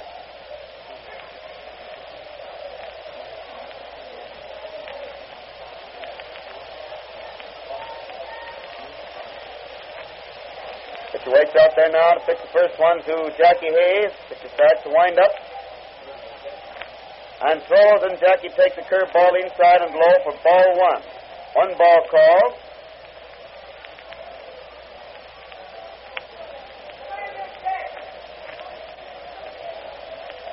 Pitcher again starts to wind up pitches, and there's a high one wide for ball two, and the count is two and nothing.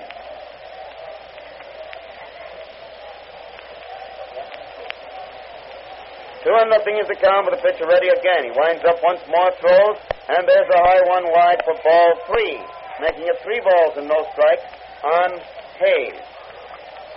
Three and one is the count. Waiting out there again now, stands there getting his sign, starts to wind up. And pitches and Hayes gets the fourth ball. It's high and inside, and it's a base on ball for Hayes, puts him, putting him on first base with one out in the fifth inning and Kreevich at bat.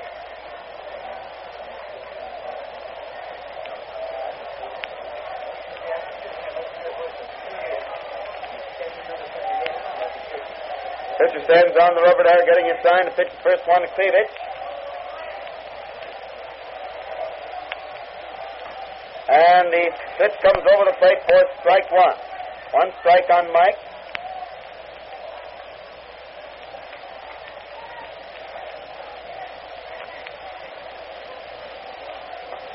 And there is ball one, and the count is one ball and one strike on Kreevich. One and one the count on Mike. Hayes on first base, one out in the fifth inning for the White Sox. Washington leading six to two.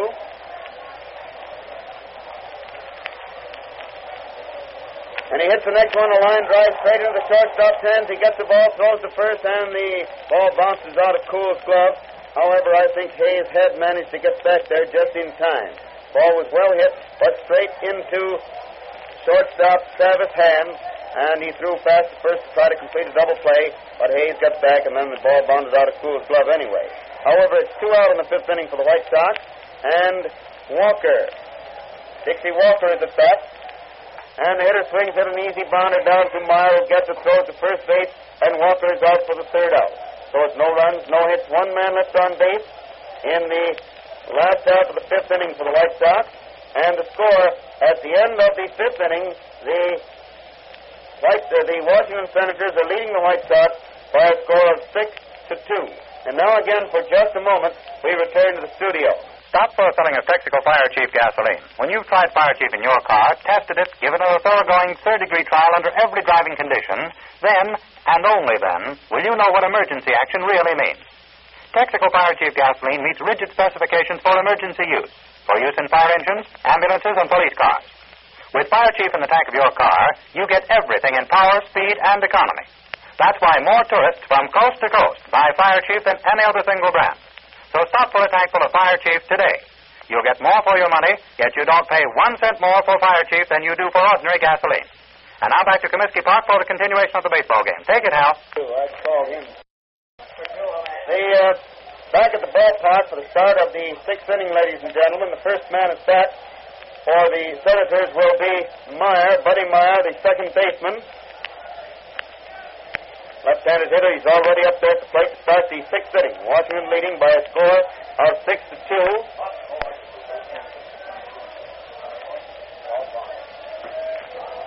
And the first pitch is a wide one for ball one. One ball called on Myer.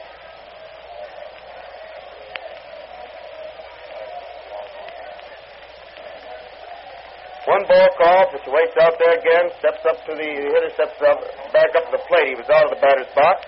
And Pitcher throws and he takes a ball wide and low, making it two and nothing on Myer. Two balls and no strikes on Buddy Myer. Washington second baseman at bat to start the sixth inning. Washington leading six to two. Cain again starts to wind up. Throws and the hitter takes a strike over the inside corner about knee high, and so it's two and one. Two balls and one strike. Cain again starts to wind up. Throws and the hitter swings and it's a high fly to short left field up back at third base. Appling's going back there and makes the catch over near the foul line for the first out in the sixth inning. One out in the sixth inning for the Senators, and Rick Ferrell steps up there to the plate. Ferrell is at bat. Always waiting for the infielders to get back their position.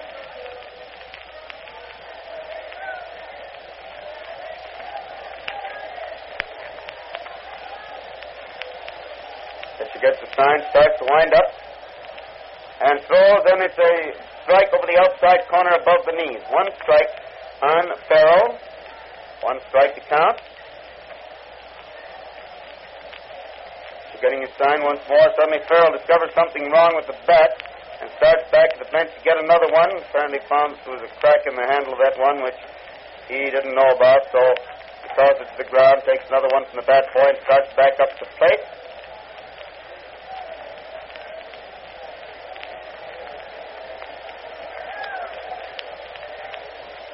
Arrives there at the plate. And Cain smoothing the dirt down in front of the slabs, ready to pitch to him once more. Fans are getting his sign, starts to wind up. And pitches, and the hitter swings hit a ball hard down to Berger, who makes a nice stop on a very bad hop and throws to first base, getting Ferrell for the second out. That makes it two out. in the sixth inning for the Senators, and DeShong, the Washington pitcher, is coming up there to the plate. DeShong at bat.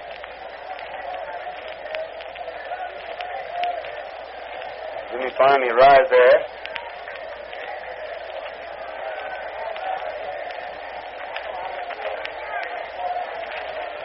Plays the pitcher. Pitcher stands there getting his sign. Starts his wind up. And throws, and the hitter takes a strike over the heart of the plate about waist high. One strike on DeShong. One strike to count. Cain winds up again, throws, and Jimmy Dick gets the ball, just missed the outside corner, about across the waist, drops out of the catcher's glove, and it's one and one. One ball and one strike. One and one is the count with the pitcher winding up again. He throws, and there is the second ball. It's wide and low, making it two and one on DeShong. Two balls and one strike. Two and one the count with the pitcher winding up again. He throws, and it's inside and low for the third ball, making it three and one on DeShong. Three balls and one strike. Cain takes an easy windup, throws again, and it's strike two. It barely caught the inside corner, a little above the knees, making it three and two on DeShong. Three balls and two strikes. He again starts to wind up, throws, and the hitter swings right through the box. He hits the ball and into center field for a base hit. A single to center field by Jimmy DeShong, the Washington pitcher. It puts him on first base, two out in the sixth inning. And Almada, the Washington center fielder, is at bat. Hitter swings and fouls the first one into the second deck, above and to the right of the plate, and it's strike one. One strike to count. The ball bounds out and over after being fumbled by some of the spectators up here. Goes down amongst the box seat occupants downstairs. It's one strike on Almada. And the pitcher's ready again. Throws and it's inside across the waist for a ball, making it one and one. One ball and one strike. One and one is the count.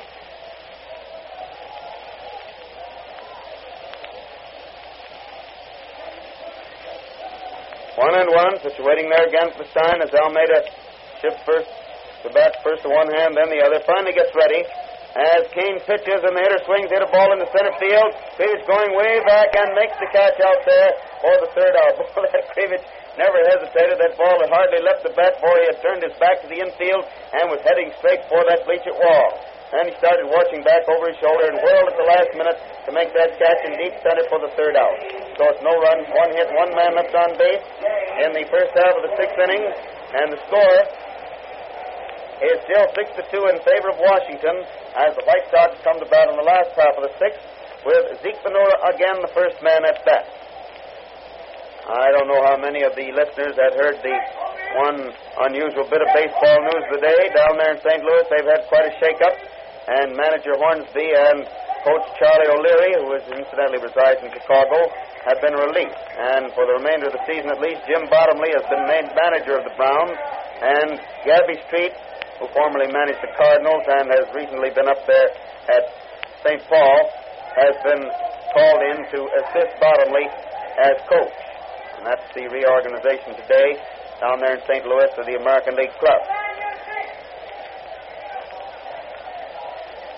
Bonura is up there at the plate now. Starts the last half of the sixth inning. He waits out there to get the sign, starts to wind up and throws, and Zeke takes a slow and it's a curve over the outside corner about knee high for strike one. One strike on Bonura.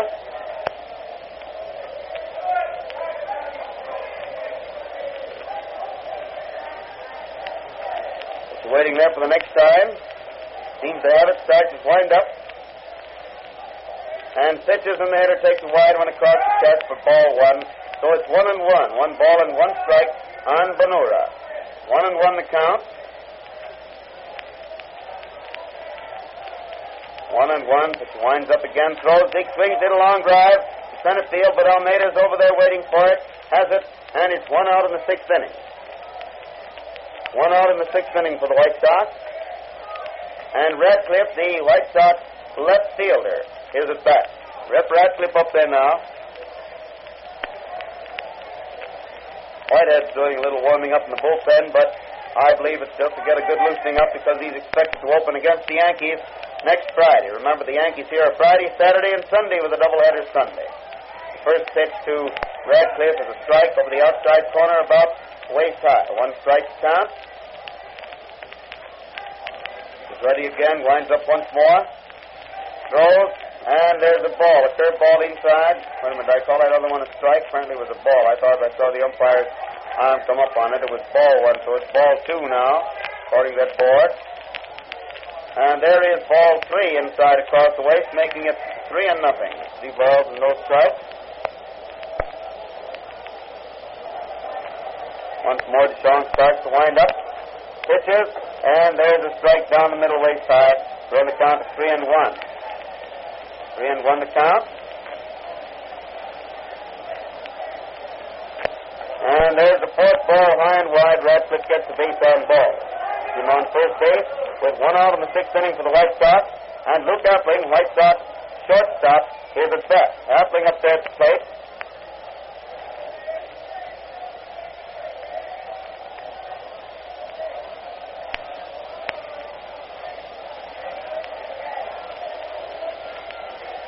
Luke takes the first one and it's wide across the knees for ball one. One ball called.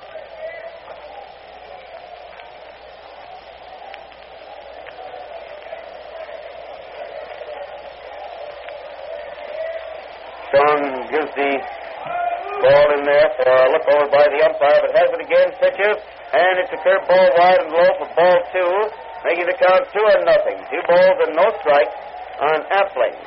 That's up on first base, one out in the sixth inning for the White Sox. Throws again for a strike over the inside corner, about knee high. Appling turns and walks out of the box. Apparently a little bit surprised at that. Finally steps back up to the plate, and the count is two and one. Two balls and one strike.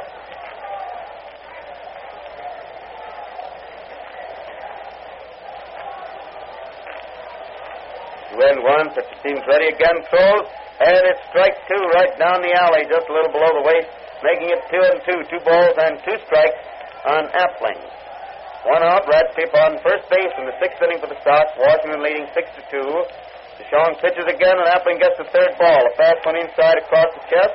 To run the count to three and two. Three balls and two strikes.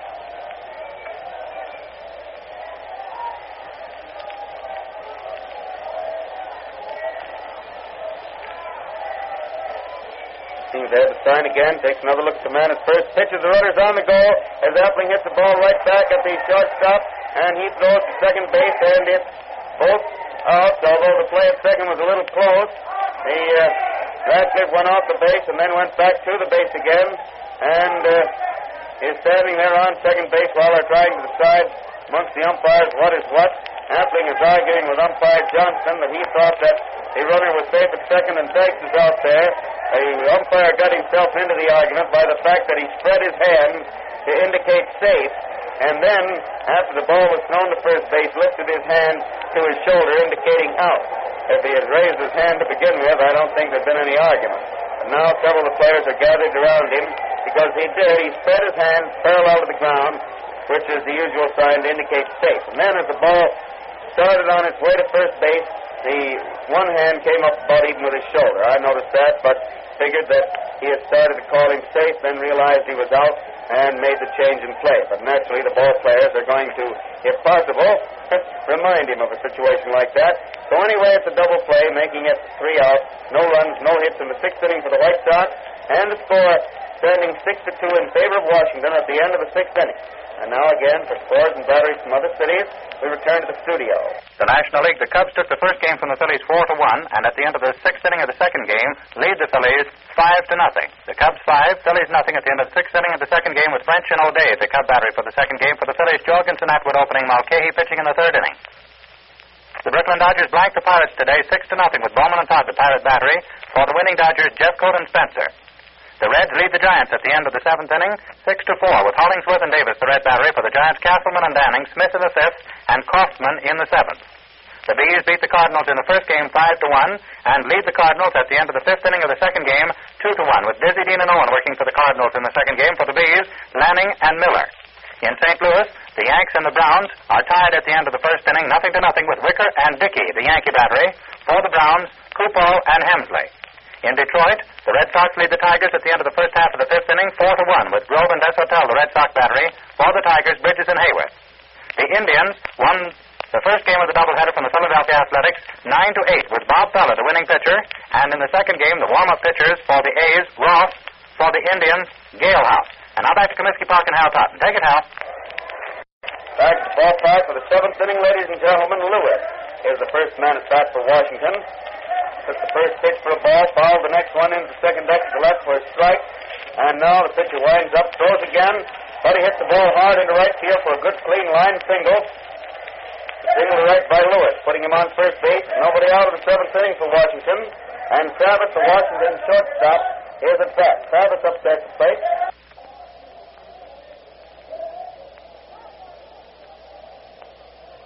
Cain out there smooths the dirt down, gets ready to pitch the first one, Travis. Gets his sign, there's the stretch. He looks at first base, then throws over to first. And the runner's back in plenty of time, though. Nobody out in the seventh inning. Lewis on first base. Score 6 to 2 in favor of Washington. Travis at bat. Watches first base throws, and the hitter swings in a high fly, coming down foul, back at third base, and back into the seats out of reach. It's one strike on Travis. One strike to count.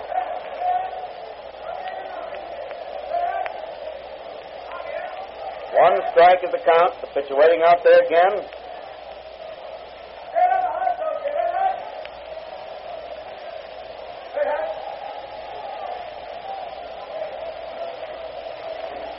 Smooths that dirt down in front of the slab, and takes the plate once more. Takes quite a while, finally has the sign. And pitches and the hitter swings, hit a bounder down. Hayes goes far to his left, grabs for but it bounds on out in the right field. And the runner from first keeps right on for third base.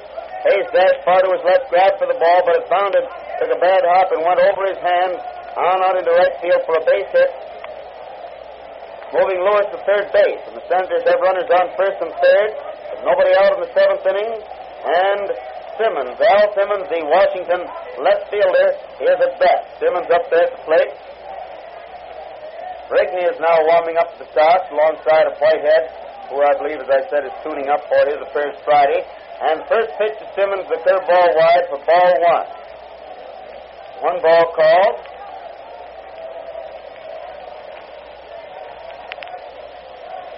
Seems ready out there once more now. Throws and the hitter swings, hit a ball into right field for another base hit. One run is scored. The runner from first makes the turn, but Walker's throw across the infield to Appling holds him at second base. So Simmons single right scores Lewis. It's, Simmons' third run batted in today. And Washington now leads the White Sox by a score of 7 to 2. In the seventh inning, they have runners on first and second with nobody out, one run already home. And Stone, the right fielder, is at bat. Johnny's already up there at the plate, infield playing for an expected bunt. Cain looks back at second base, and pitches, and Stone instead swings, hits a high fly to short left field. Radcliff coming in very fast and gets it for the first out in the seventh inning. One out in the seventh inning for Washington, and Joe Kuhel, the Washington first baseman, is at bat. Kuhel up there at the plate. Then the hitter swings, hit a high fly into deep right center. Walker's way, way back there, so is Kreevich. Mike calls for the ball, makes the catch, and makes the throw into second base, holding the runner at first, but the runner from second goes on to third after the catch. So it's two out in the seventh inning for Washington. They have runners now on first and third with one run home. And the man at bat is Buddy Myer, the Washington second baseman.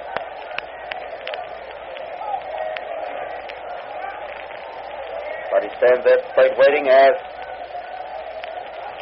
Cain gets his sign, gets ready to pitch the first one to him. There's a stretch, looks at the runners, first and third, and pitches, and the hitter hits a high fly to right field. Walker's back waiting for the ball, backs up a little more, and makes the catch, although he sort of kneeled down as he caught the ball, as though he again had lost it in that tough sun that they have to battle out there in the outfield. But he made the catch for the third out. And so, in the first half of the seventh inning, Washington had one run, three hits, two men left on base, and the score is seven to one in favor of the Senators as the White Sox come to bat in the last half of the seventh inning. The crowd is up for the seventh inning stretch, and the first White Sox hitter will be Berger. This broadcast of the White Sox Washington game comes to you direct from Comiskey Park, the home of the White Sox at Chicago, as a presentation of your neighborhood Texaco dealer, distributor of Texaco Fire Chief Gasoline. The broadcast reaches you through station WCFL in Chicago. Attention, please. Berger's already up there to tape. For those Lions that are returning to the loop are now parked on 34th Street. That's the first street, yes, no, up the wall. They're announcing where the buses are to take the Lions back downtown. And anytime they want to go out there, they can go and get them. But I don't imagine many of them will want to leave yet. There's a laugh went through the stands when he said they're there now if you want to leave now. They don't want to wait till the end of this ball game. Here's Berger set start the last half of the seventh inning for the White Sox. They start the plate as DeShong looks around at the boys in the field, gets ready to pitch. Stands there getting his sign. Starts his wind-up throws, and the hitter swings in a high fly coming back on the roof of the stand above third base, and it's one strike on Berger. One strike to count.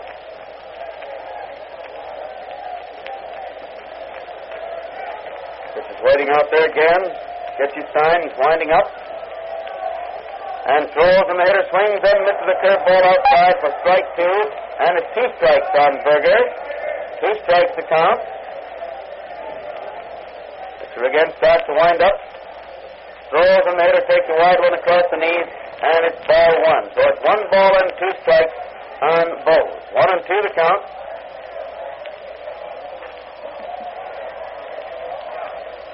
Berger takes the next one for the second strike, rather third strike, over the heart of the plate just above the knees, and he's called out on strike for the first out of the seventh inning. Didn't agree with that very much, but didn't have much of a complaint to make. And now Luke Sewell steps up there to the plate. Sewell at bat. Rigney keeping warm and might go in there in case they use a pinch hitter for Cain this inning. And Sewell takes the first pitch for a good strike over the heart of the plate about waist high. One strike on two. Sean waits there again, has the sign once more, starts to wind up. Pitches, and the hitter swings and hits a slow bounder to the infield. Third baseman Lewis gets it, throws the first, but Kuhel. Had to make a fine reaching one-handed stab of the ball, a high throw to the left, but he got it and held onto it on a nice play for the second out. So it's two outs in the seventh inning for the White Sox, and Cain, the pitcher, is coming up to bat. Cain is on his way up there. Walking slowly up that plate. Finally arrives. Now, Mr. Stratton's going to take a little workout out there in the bullpen also to loosen up a little today, I reckon. And Cain swings the first pitch and misses the curveball inside for strike one. One strike is the count. Throws again, the hitter swings and misses a curveball for strike two. And it's two strikes on Cain. Two strikes to count for the pitcher ready once more. Winds up. Pitches and the hitter swings and misses, striking out for the third out in the seventh inning, making it no runs, no hits in the seventh inning for the White Sox. And at the end of the seventh inning, the White Sox and Washington Senators stand with Washington leading seven to two. Washington seven, White Sox two at the end of the seventh inning. Don't drive a car that is full of squeaks and rattles. Let your Texaco dealer give your car a Marfak job. Marfak will get rid of all squeaks and rattles and make your car run smoother and ride easier. It lasts longer, too. Try a Marfak lubrication job.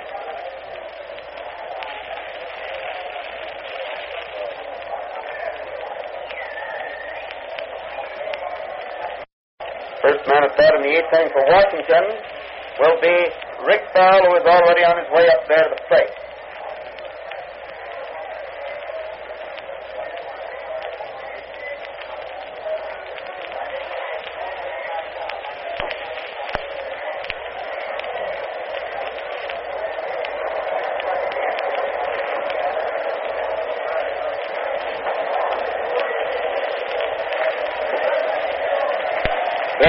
Finished the warm-up, and Ferrell is stepping up there the plate.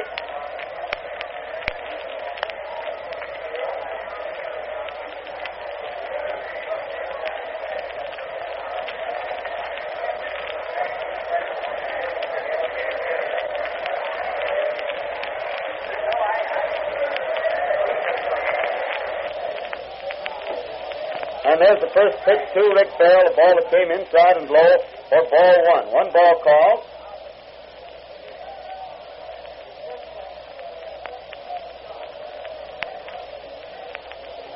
And there's the next one. He started a swing stop, but he'd gone about through on the ball, a high fastball inside, and he missed it for strike one.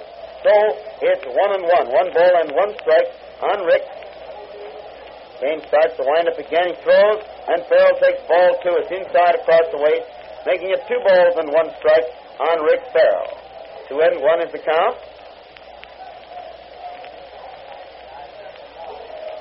Here hits the next one, a beauty down the left field line for a base hit. The boys in the Sox bullpen get out of the way as the ball goes through to the left field wall, and Radcliff gets it, throws it into third base on a long hop as Ferrell pulls up at second base. A double down the left field line by Rick Ferrell, putting him on second base. With nobody out in the eighth inning for Washington, and Jimmy DeShong is at bat. Washington is leading the White Sox by a score of seven to two.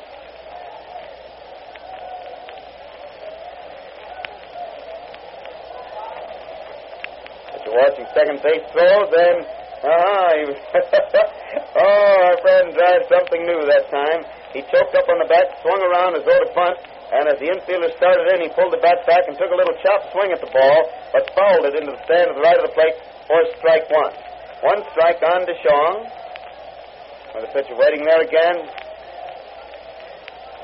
Finally seems ready. Takes another look back at second base, pitches, and Jimmy was around ready to bunt again, but the pitch came high and wide, so they let it go for ball one, and the count is one ball and one strike on DeShong. One and one the count.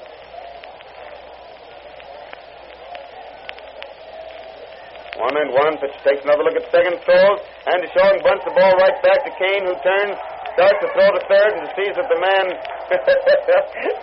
is going back to second, so he whirls and throws to first, and he threw wide, but uh, Hayes got the ball, reaching way out to the left, hung onto the base, and then Zeke Bonura's hand went sweeping into the air in a typical umpire's out motion, but there wasn't any question about it, so nobody could get mad. So the bunt resulted in nothing but getting the man at first base because the runner from second did not advance, so it's not a sacrifice naturally.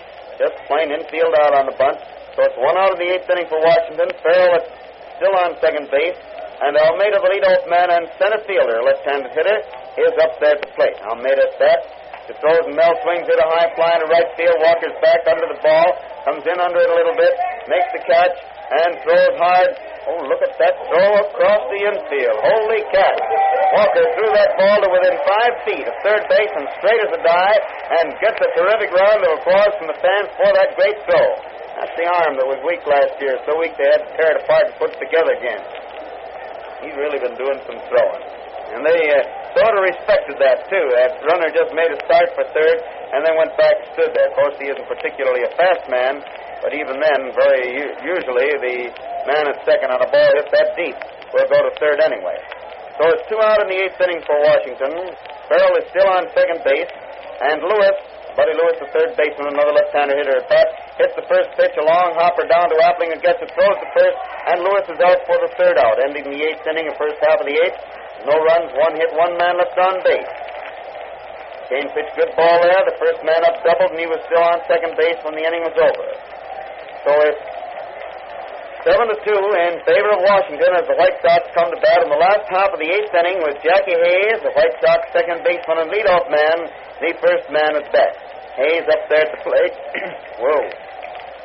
Got a frog in my throat.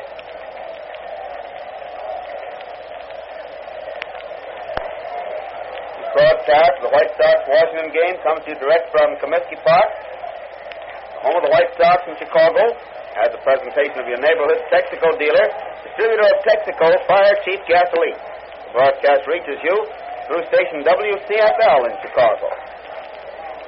Hayes waits there as DeShong goes through his warm-up.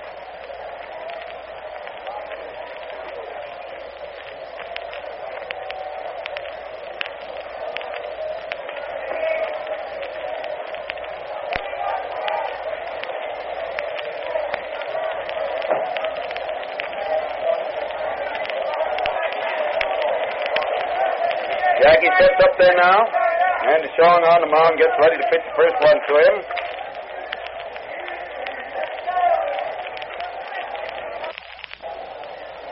Starts to wind up and pitches, and the hitter takes a high one inside for ball one. One ball called. One ball called. Ready again, starts to wind up once more. Throws and Jackie takes a strike over the heart of the plate just above the knees, and it's one and one. Brown and Stratton are both warming up now in the bullpen now for Scott. Brown, I think, would go in there if they should suddenly get a big rally going here and get down far enough the pinch hitter. The hitter hits the ball back over the pitcher's head, and Myer gets the ball near second base and makes a nice underhand flip throw to first in order to retire Hayes by an eyelash for the first out in the eighth inning. One out in the eighth inning for the White Sox, and Mike Kreevich is at bat. White Sox have still made only three hits off DeShong, the last one being Bonura's double in the fourth, which was really a misjudged fly on the part of Stone. Tom McGinty wants him to get started. Better start pretty soon. Kreevich just the first pitch, an easy bounder down to Travis, who gets it, throws the first, and Kreevich is out for the second out. So it's two out in the eighth inning for the White Sox, and Walker is at bat.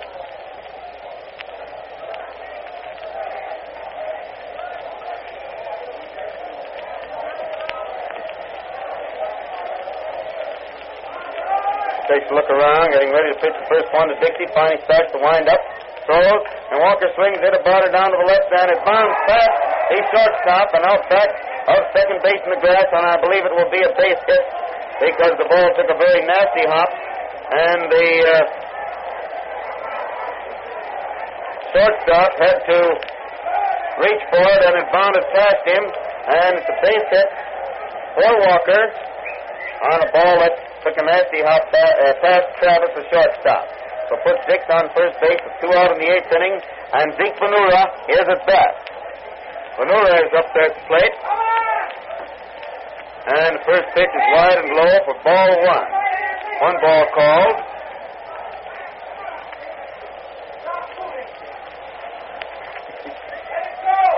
And the pitcher throws again. Zeke takes a high one inside for a ball, and the count is one and one. One ball and one strike.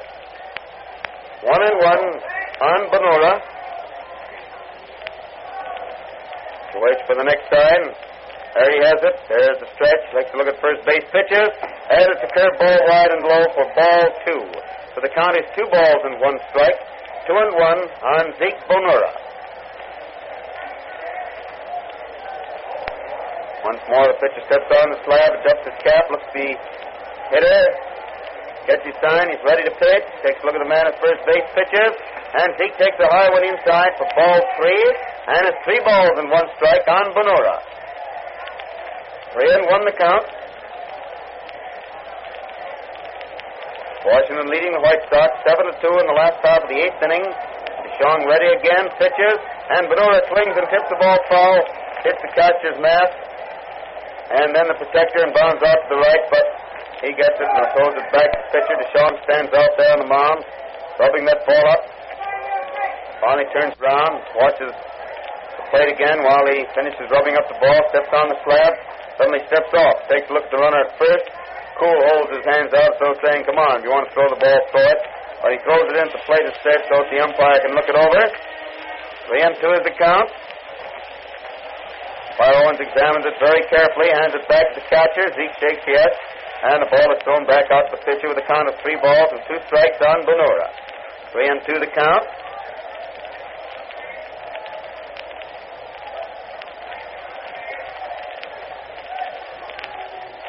Waits out there for the next sign. There's the stretch again. He pitches, and with a runner on the goal, Bonura follows the ball onto the roof of the stand above first base, and it's three and two still. Three balls and two strikes on Zeke.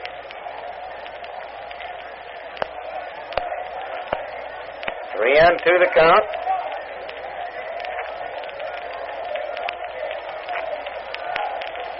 Stands there watching the plate, getting ready to pitch again. Liney has his sign. Pitches with a runner on the goal. The hitter hits one foul down the left field line.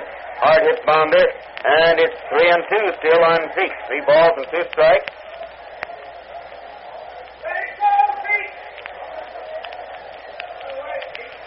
Three and two to count.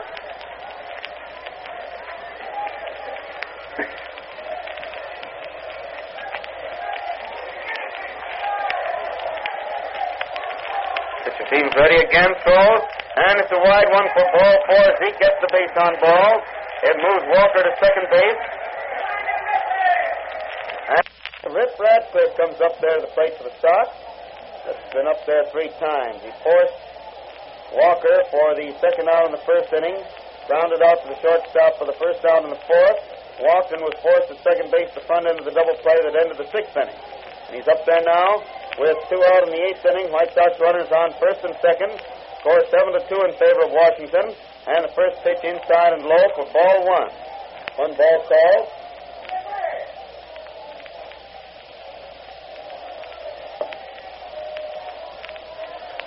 You ready out there again, takes another look at second, pitches, and Radcliff hits the ball in center field for a base hit.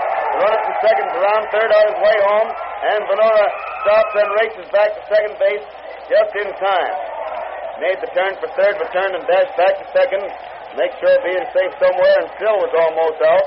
However, Radcliff single to center, scores Walker, make the score seven to three in favor of Washington, and Luke Appling is at bat. Appling up that plate. With runners on first and second, two out, one run home in the eighth, and Washington leading seven to three. Appling lined out to the center fielder for the third out in the first inning. Walton was left on base in the fourth and hit into the double play that ended the sixth inning. He's up there now. White Sox runners on first and second, two out, one run home in the eighth inning. Washington leading seven to three. And Luke takes the first pitch inside and low for ball one. One ball called.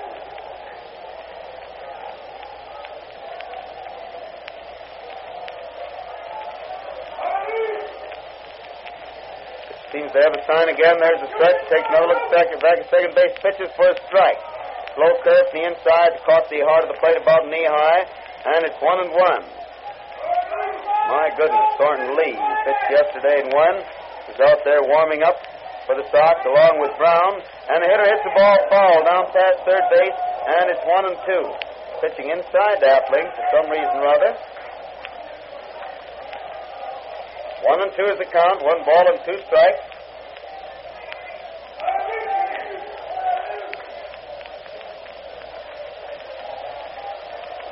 And pitcher waits out there again, gets new ball to pitch, seems ready. Takes a look back at second base, throws, and Appling swings, hit a pop fly out back at second base. Travis, the shortstop, and Myer, the second baseman, are there. And Buddy comes into the infield, catches the ball, almost drops it, but manages to scoop it in against his chest and hang onto it for the third out. So it's one run, two hits, and two men left on base in the last half of the eighth inning for the White Sox. And at the end of the eighth inning, Washington is leading the White Sox by a score of seven to three. Washington leading the White Sox seven to three at the end of the eighth inning.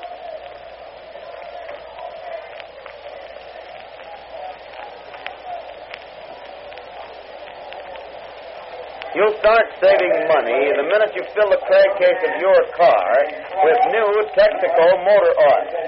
Texaco's furfural film is tough. It resists heat. It lasts longer. You'll be surprised how little oil your car will use when it has new Texaco motor oil. So try our crankcase full right away.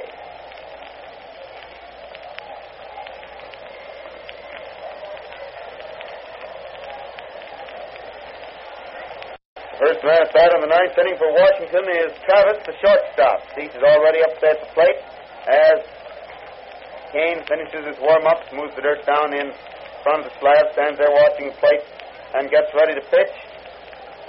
Getting his sign out there. Finally starts his wind-up. Pitches, and the hitter takes a strike over the heart of the plate just above the knee. One strike on Travis strike at the count. The there again, has the sign once more, starts to wind up. Pitches and the hitter takes it inside across the waist for ball one. And the count is one ball and one strike on Travis, one and one.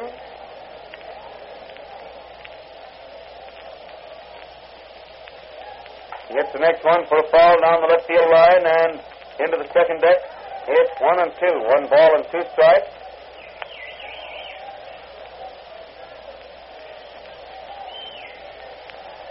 One and two the count. Pitcher walks slowly up onto the slab again. Stands there getting his sign as he watches his catcher. And finally starts to wind up. Pitches. And the hitter swings and fouls the ball back to the screen. It's still one and two. Ed Linke is doing a little warming up down the right field bullpen for the Senators.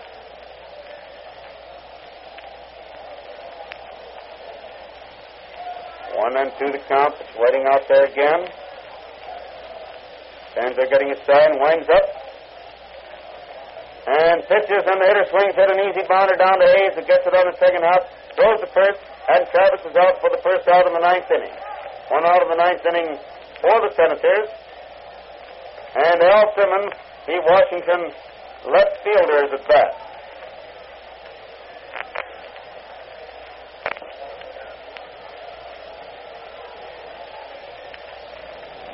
Simmons up there at the plate.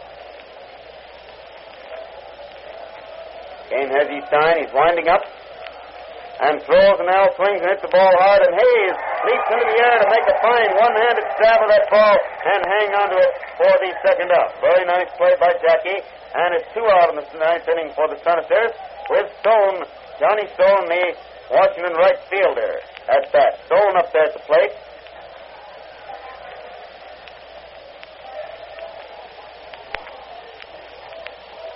Starts to wind up, throws, and Stone takes it inside and low for ball one. Ball rolls back from the catcher, and so he gets another ball and throws it out to pitcher. Cain rubs it up a little bit.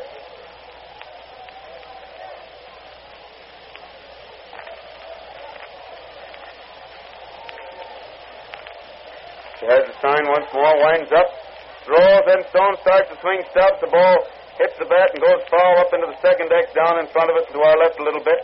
And it's one and one. One ball and one strike. One and one to count. Seems ready out there again. Stands there watching the catcher for the sign. Starts to wind up. Still winding up. So the hitter steps out of the box. He took such a long session out there, swinging his arms back and forth. In fact, he even looked away over toward the dugout. And now the pitcher winds up and pitches, and Stone swings it a high fly to center field. Friedrich stands there waiting. Now he jogs three or four steps to the right. He's jogging in a little and makes the catch for the third out.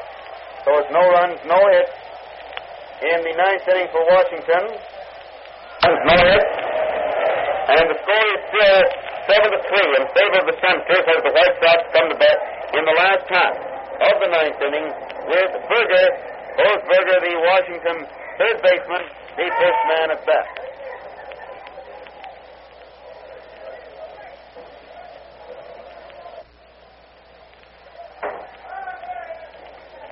Well, somebody's going to bat for Berger. Mr. Rosenthal, Larry Rosenthal, is up there to bat in place of Berger in the ninth inning. He's already waiting there, swinging a couple of bats. White Sox last chance to get back in this ball game because the Senators have a four-run lead. They're leading seven to three, going into the last half of the ninth.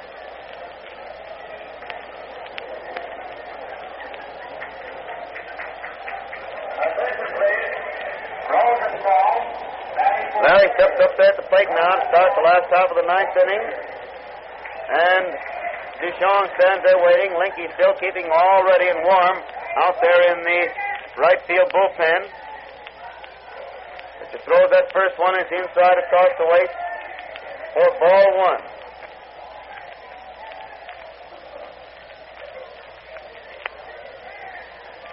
And the pitcher winds up again, throws. Larry swings, hits the bounder down the first baseline. Poole gets it, races for the bag, and they slide in, and the runner is safe. The runner beats into the bag. As DeShong was staring over, and the runner and fielder both slid for the bag, and uh, the umpire calls time now while he straightens the base. Rosenthal beats it out for a base hit. They both slid for the base, and Larry slid in there just ahead of him and gets credit for a base hit.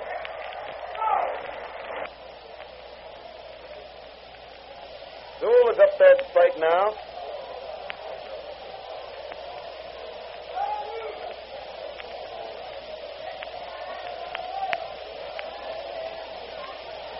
Sewell is up there at the plate now to start his turn at bat in the ninth inning with Rosenthal on first base.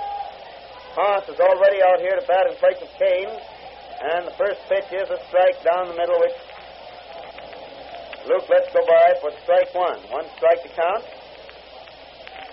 Ready out there again, throws, and Sewell swings it a little looping fly in short left field, shortstop going back, and makes the catch back there for the second out, or first out rather, second man up. I'm getting a little ahead of myself.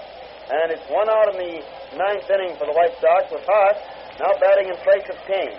Haas batting for Cain. Rosenthal on first base, one out in the ninth inning for the White Sox, and Haas is batting in place of Cain. Watch the first base pitches, and Mule takes a wide one across the chest for ball one. One ball called. Last out of the ninth, Washington leading seven to three. Throws again, and Mule takes ball two. It's wide across the knees this time, and it's two and nothing. Two balls and no strikes on Haas. One nothing is the count. It's a throws again, and it's a strike over the outside corner across the knees, making it two and one. Two balls and one strike on. Two and one count. Pitch ready out there again.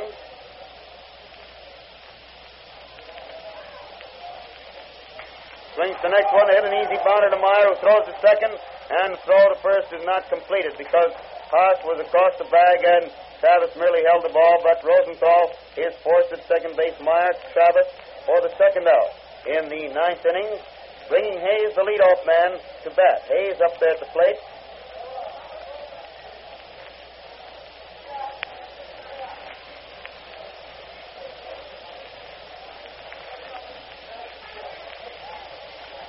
Out there to pitch now to Jackie. Stands there getting his time. Watch the first baseman throws, and Hayes hits a long drive to center field. But Almada's back waiting for the ball and gets it for the third out. And the ball game is over with the score standing seven to three in favor of the Washington club, ending the White Sox winning streak at six straight. No runs, one hit, one man left on base in the last half of the ninth inning. And the total the Senators had seven runs, 12 hits, no errors, and seven men left on the bases. And the White Sox had three runs, six hits, one error, and seven men left on the bases. The winning pitcher, of course, was DeShong. The losing pitcher was Dietrich, and the time of the game, one hour and 54 minutes. No game here tomorrow. We'll do the Cup game by wire on the air. And then on Friday, the New York Yankees are here to open their four game series. Single games Friday and Saturday, and a doubleheader on Sunday. All of the reserved uh, seats and box seats are sold for Sunday, but 40,000 grandstand seats and 5,000 bleacher seats will be placed on sale Sunday morning. So there's still plenty of room for everybody. Well, that's all for now. So Hal Totten speaking for Uncle George as well as himself. Bid you good afternoon from Comiskey Park, and we return to the studio. Goodbye now.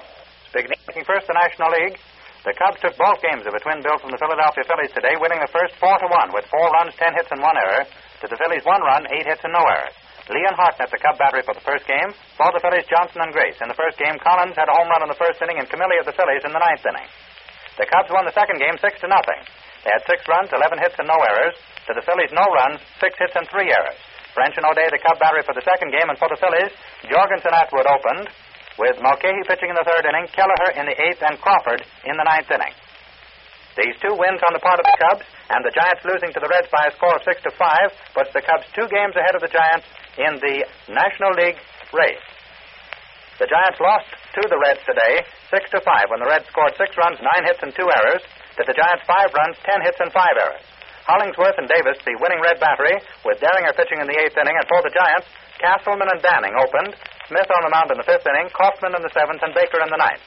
In that game, Whitehead of the Giants had a home run in the third with one on, Goodman of the Reds in the fifth inning with one on, and Moore of the Giants in the seventh with the bases empty. In Boston, the Bees stung the St. Louis Cardinals for a double win today, taking both games of the Twin Bill, winning the first from the Cardinals five to one with five runs, seven hits and no errors. To the Cardinals, one run, five hits and no errors. Blake and Owen, the Cardinal battery for the game. For the Bees, Fette and Miller. Miller of the Bees came through in the 11th inning with three men on base to score five runs. The Bees won five runs to one run for the Cardinals. In the second game, the Bees came out on top two to one with two runs, six hits, and one error. To the Cardinals, one run, two hits, no errors. Dizzy Dean, the losing pitcher for the Cardinals, with Owen the catcher, and for the Bees, Lanning and Miller. And now in the American League, the Yankees are leading the Browns at the end of the first half of the sixth inning, two to one. Wicker and Dickey, the Yankee battery, for the Browns, Koupal and Hemsley. Henrich of the Yanks had a home run in the second, and Crossetti in the sixth. In Detroit, the Boston Red Sox lead the Tigers at the end of the seventh inning, ten to three. Grove and Desautels, the Red Sox battery. For the Tigers, Bridges and Hayworth opening, Gill pitching in the sixth inning. Foxx of the Red Sox has had two home runs, one in the second and one in the sixth with one man on. In Cleveland, the Indians won the first game of a twin bill from the Philadelphia Athletics, 9 to 8, with 9 runs, 13 hits, and no errors, to the A's 8 runs, 9 hits, and 2 errors. Thomas and Conroy started for the A's, with Nelson pitching in the fifth and Kelly in the eighth. For the tribe, Harder and Sullivan started, Andrews Hurling in the eighth, and Bob Feller, the winning pitcher on the slab in the ninth inning. In the second game at the end of the first half of the first inning, the A's lead the Indians three to nothing with Ross and Brucker, the A battery. For the Indians, Galehouse and Pytlak starting with Heving replacing Galehouse in the first inning. Moses of the A's has had a home run. He had it in the first inning of the second game. On important plays, the base coaches advise their players play safe. That's good baseball. It is also good advice to motorists who have one decision that must be played safe, and that is their choice of chassis lubrication. Every month, more and more drivers are making sure Choose Marfak, the amazing Texaco lubricant. It stays with its job, clings to rapidly moving parts. Your important chassis gears will run easier, and your car will ride smoother, last longer, and its depreciation will be markedly less per thousand miles with Marfak. Make it a point today to play safe on chassis lubrication. Drive to your nearest Texaco dealer and say Marfak. Your neighborhood Texaco service station has brought you this broadcast of the Chicago White Sox and the Washington Senators baseball game direct from Comiskey Park. Fred Fowler speaking for the Texas Company. Invite you to tune in tomorrow afternoon at 2.10 p.m. for another baseball broadcast with Hal Totten at the microphone. And whenever you hear the siren and bell, think of Texaco.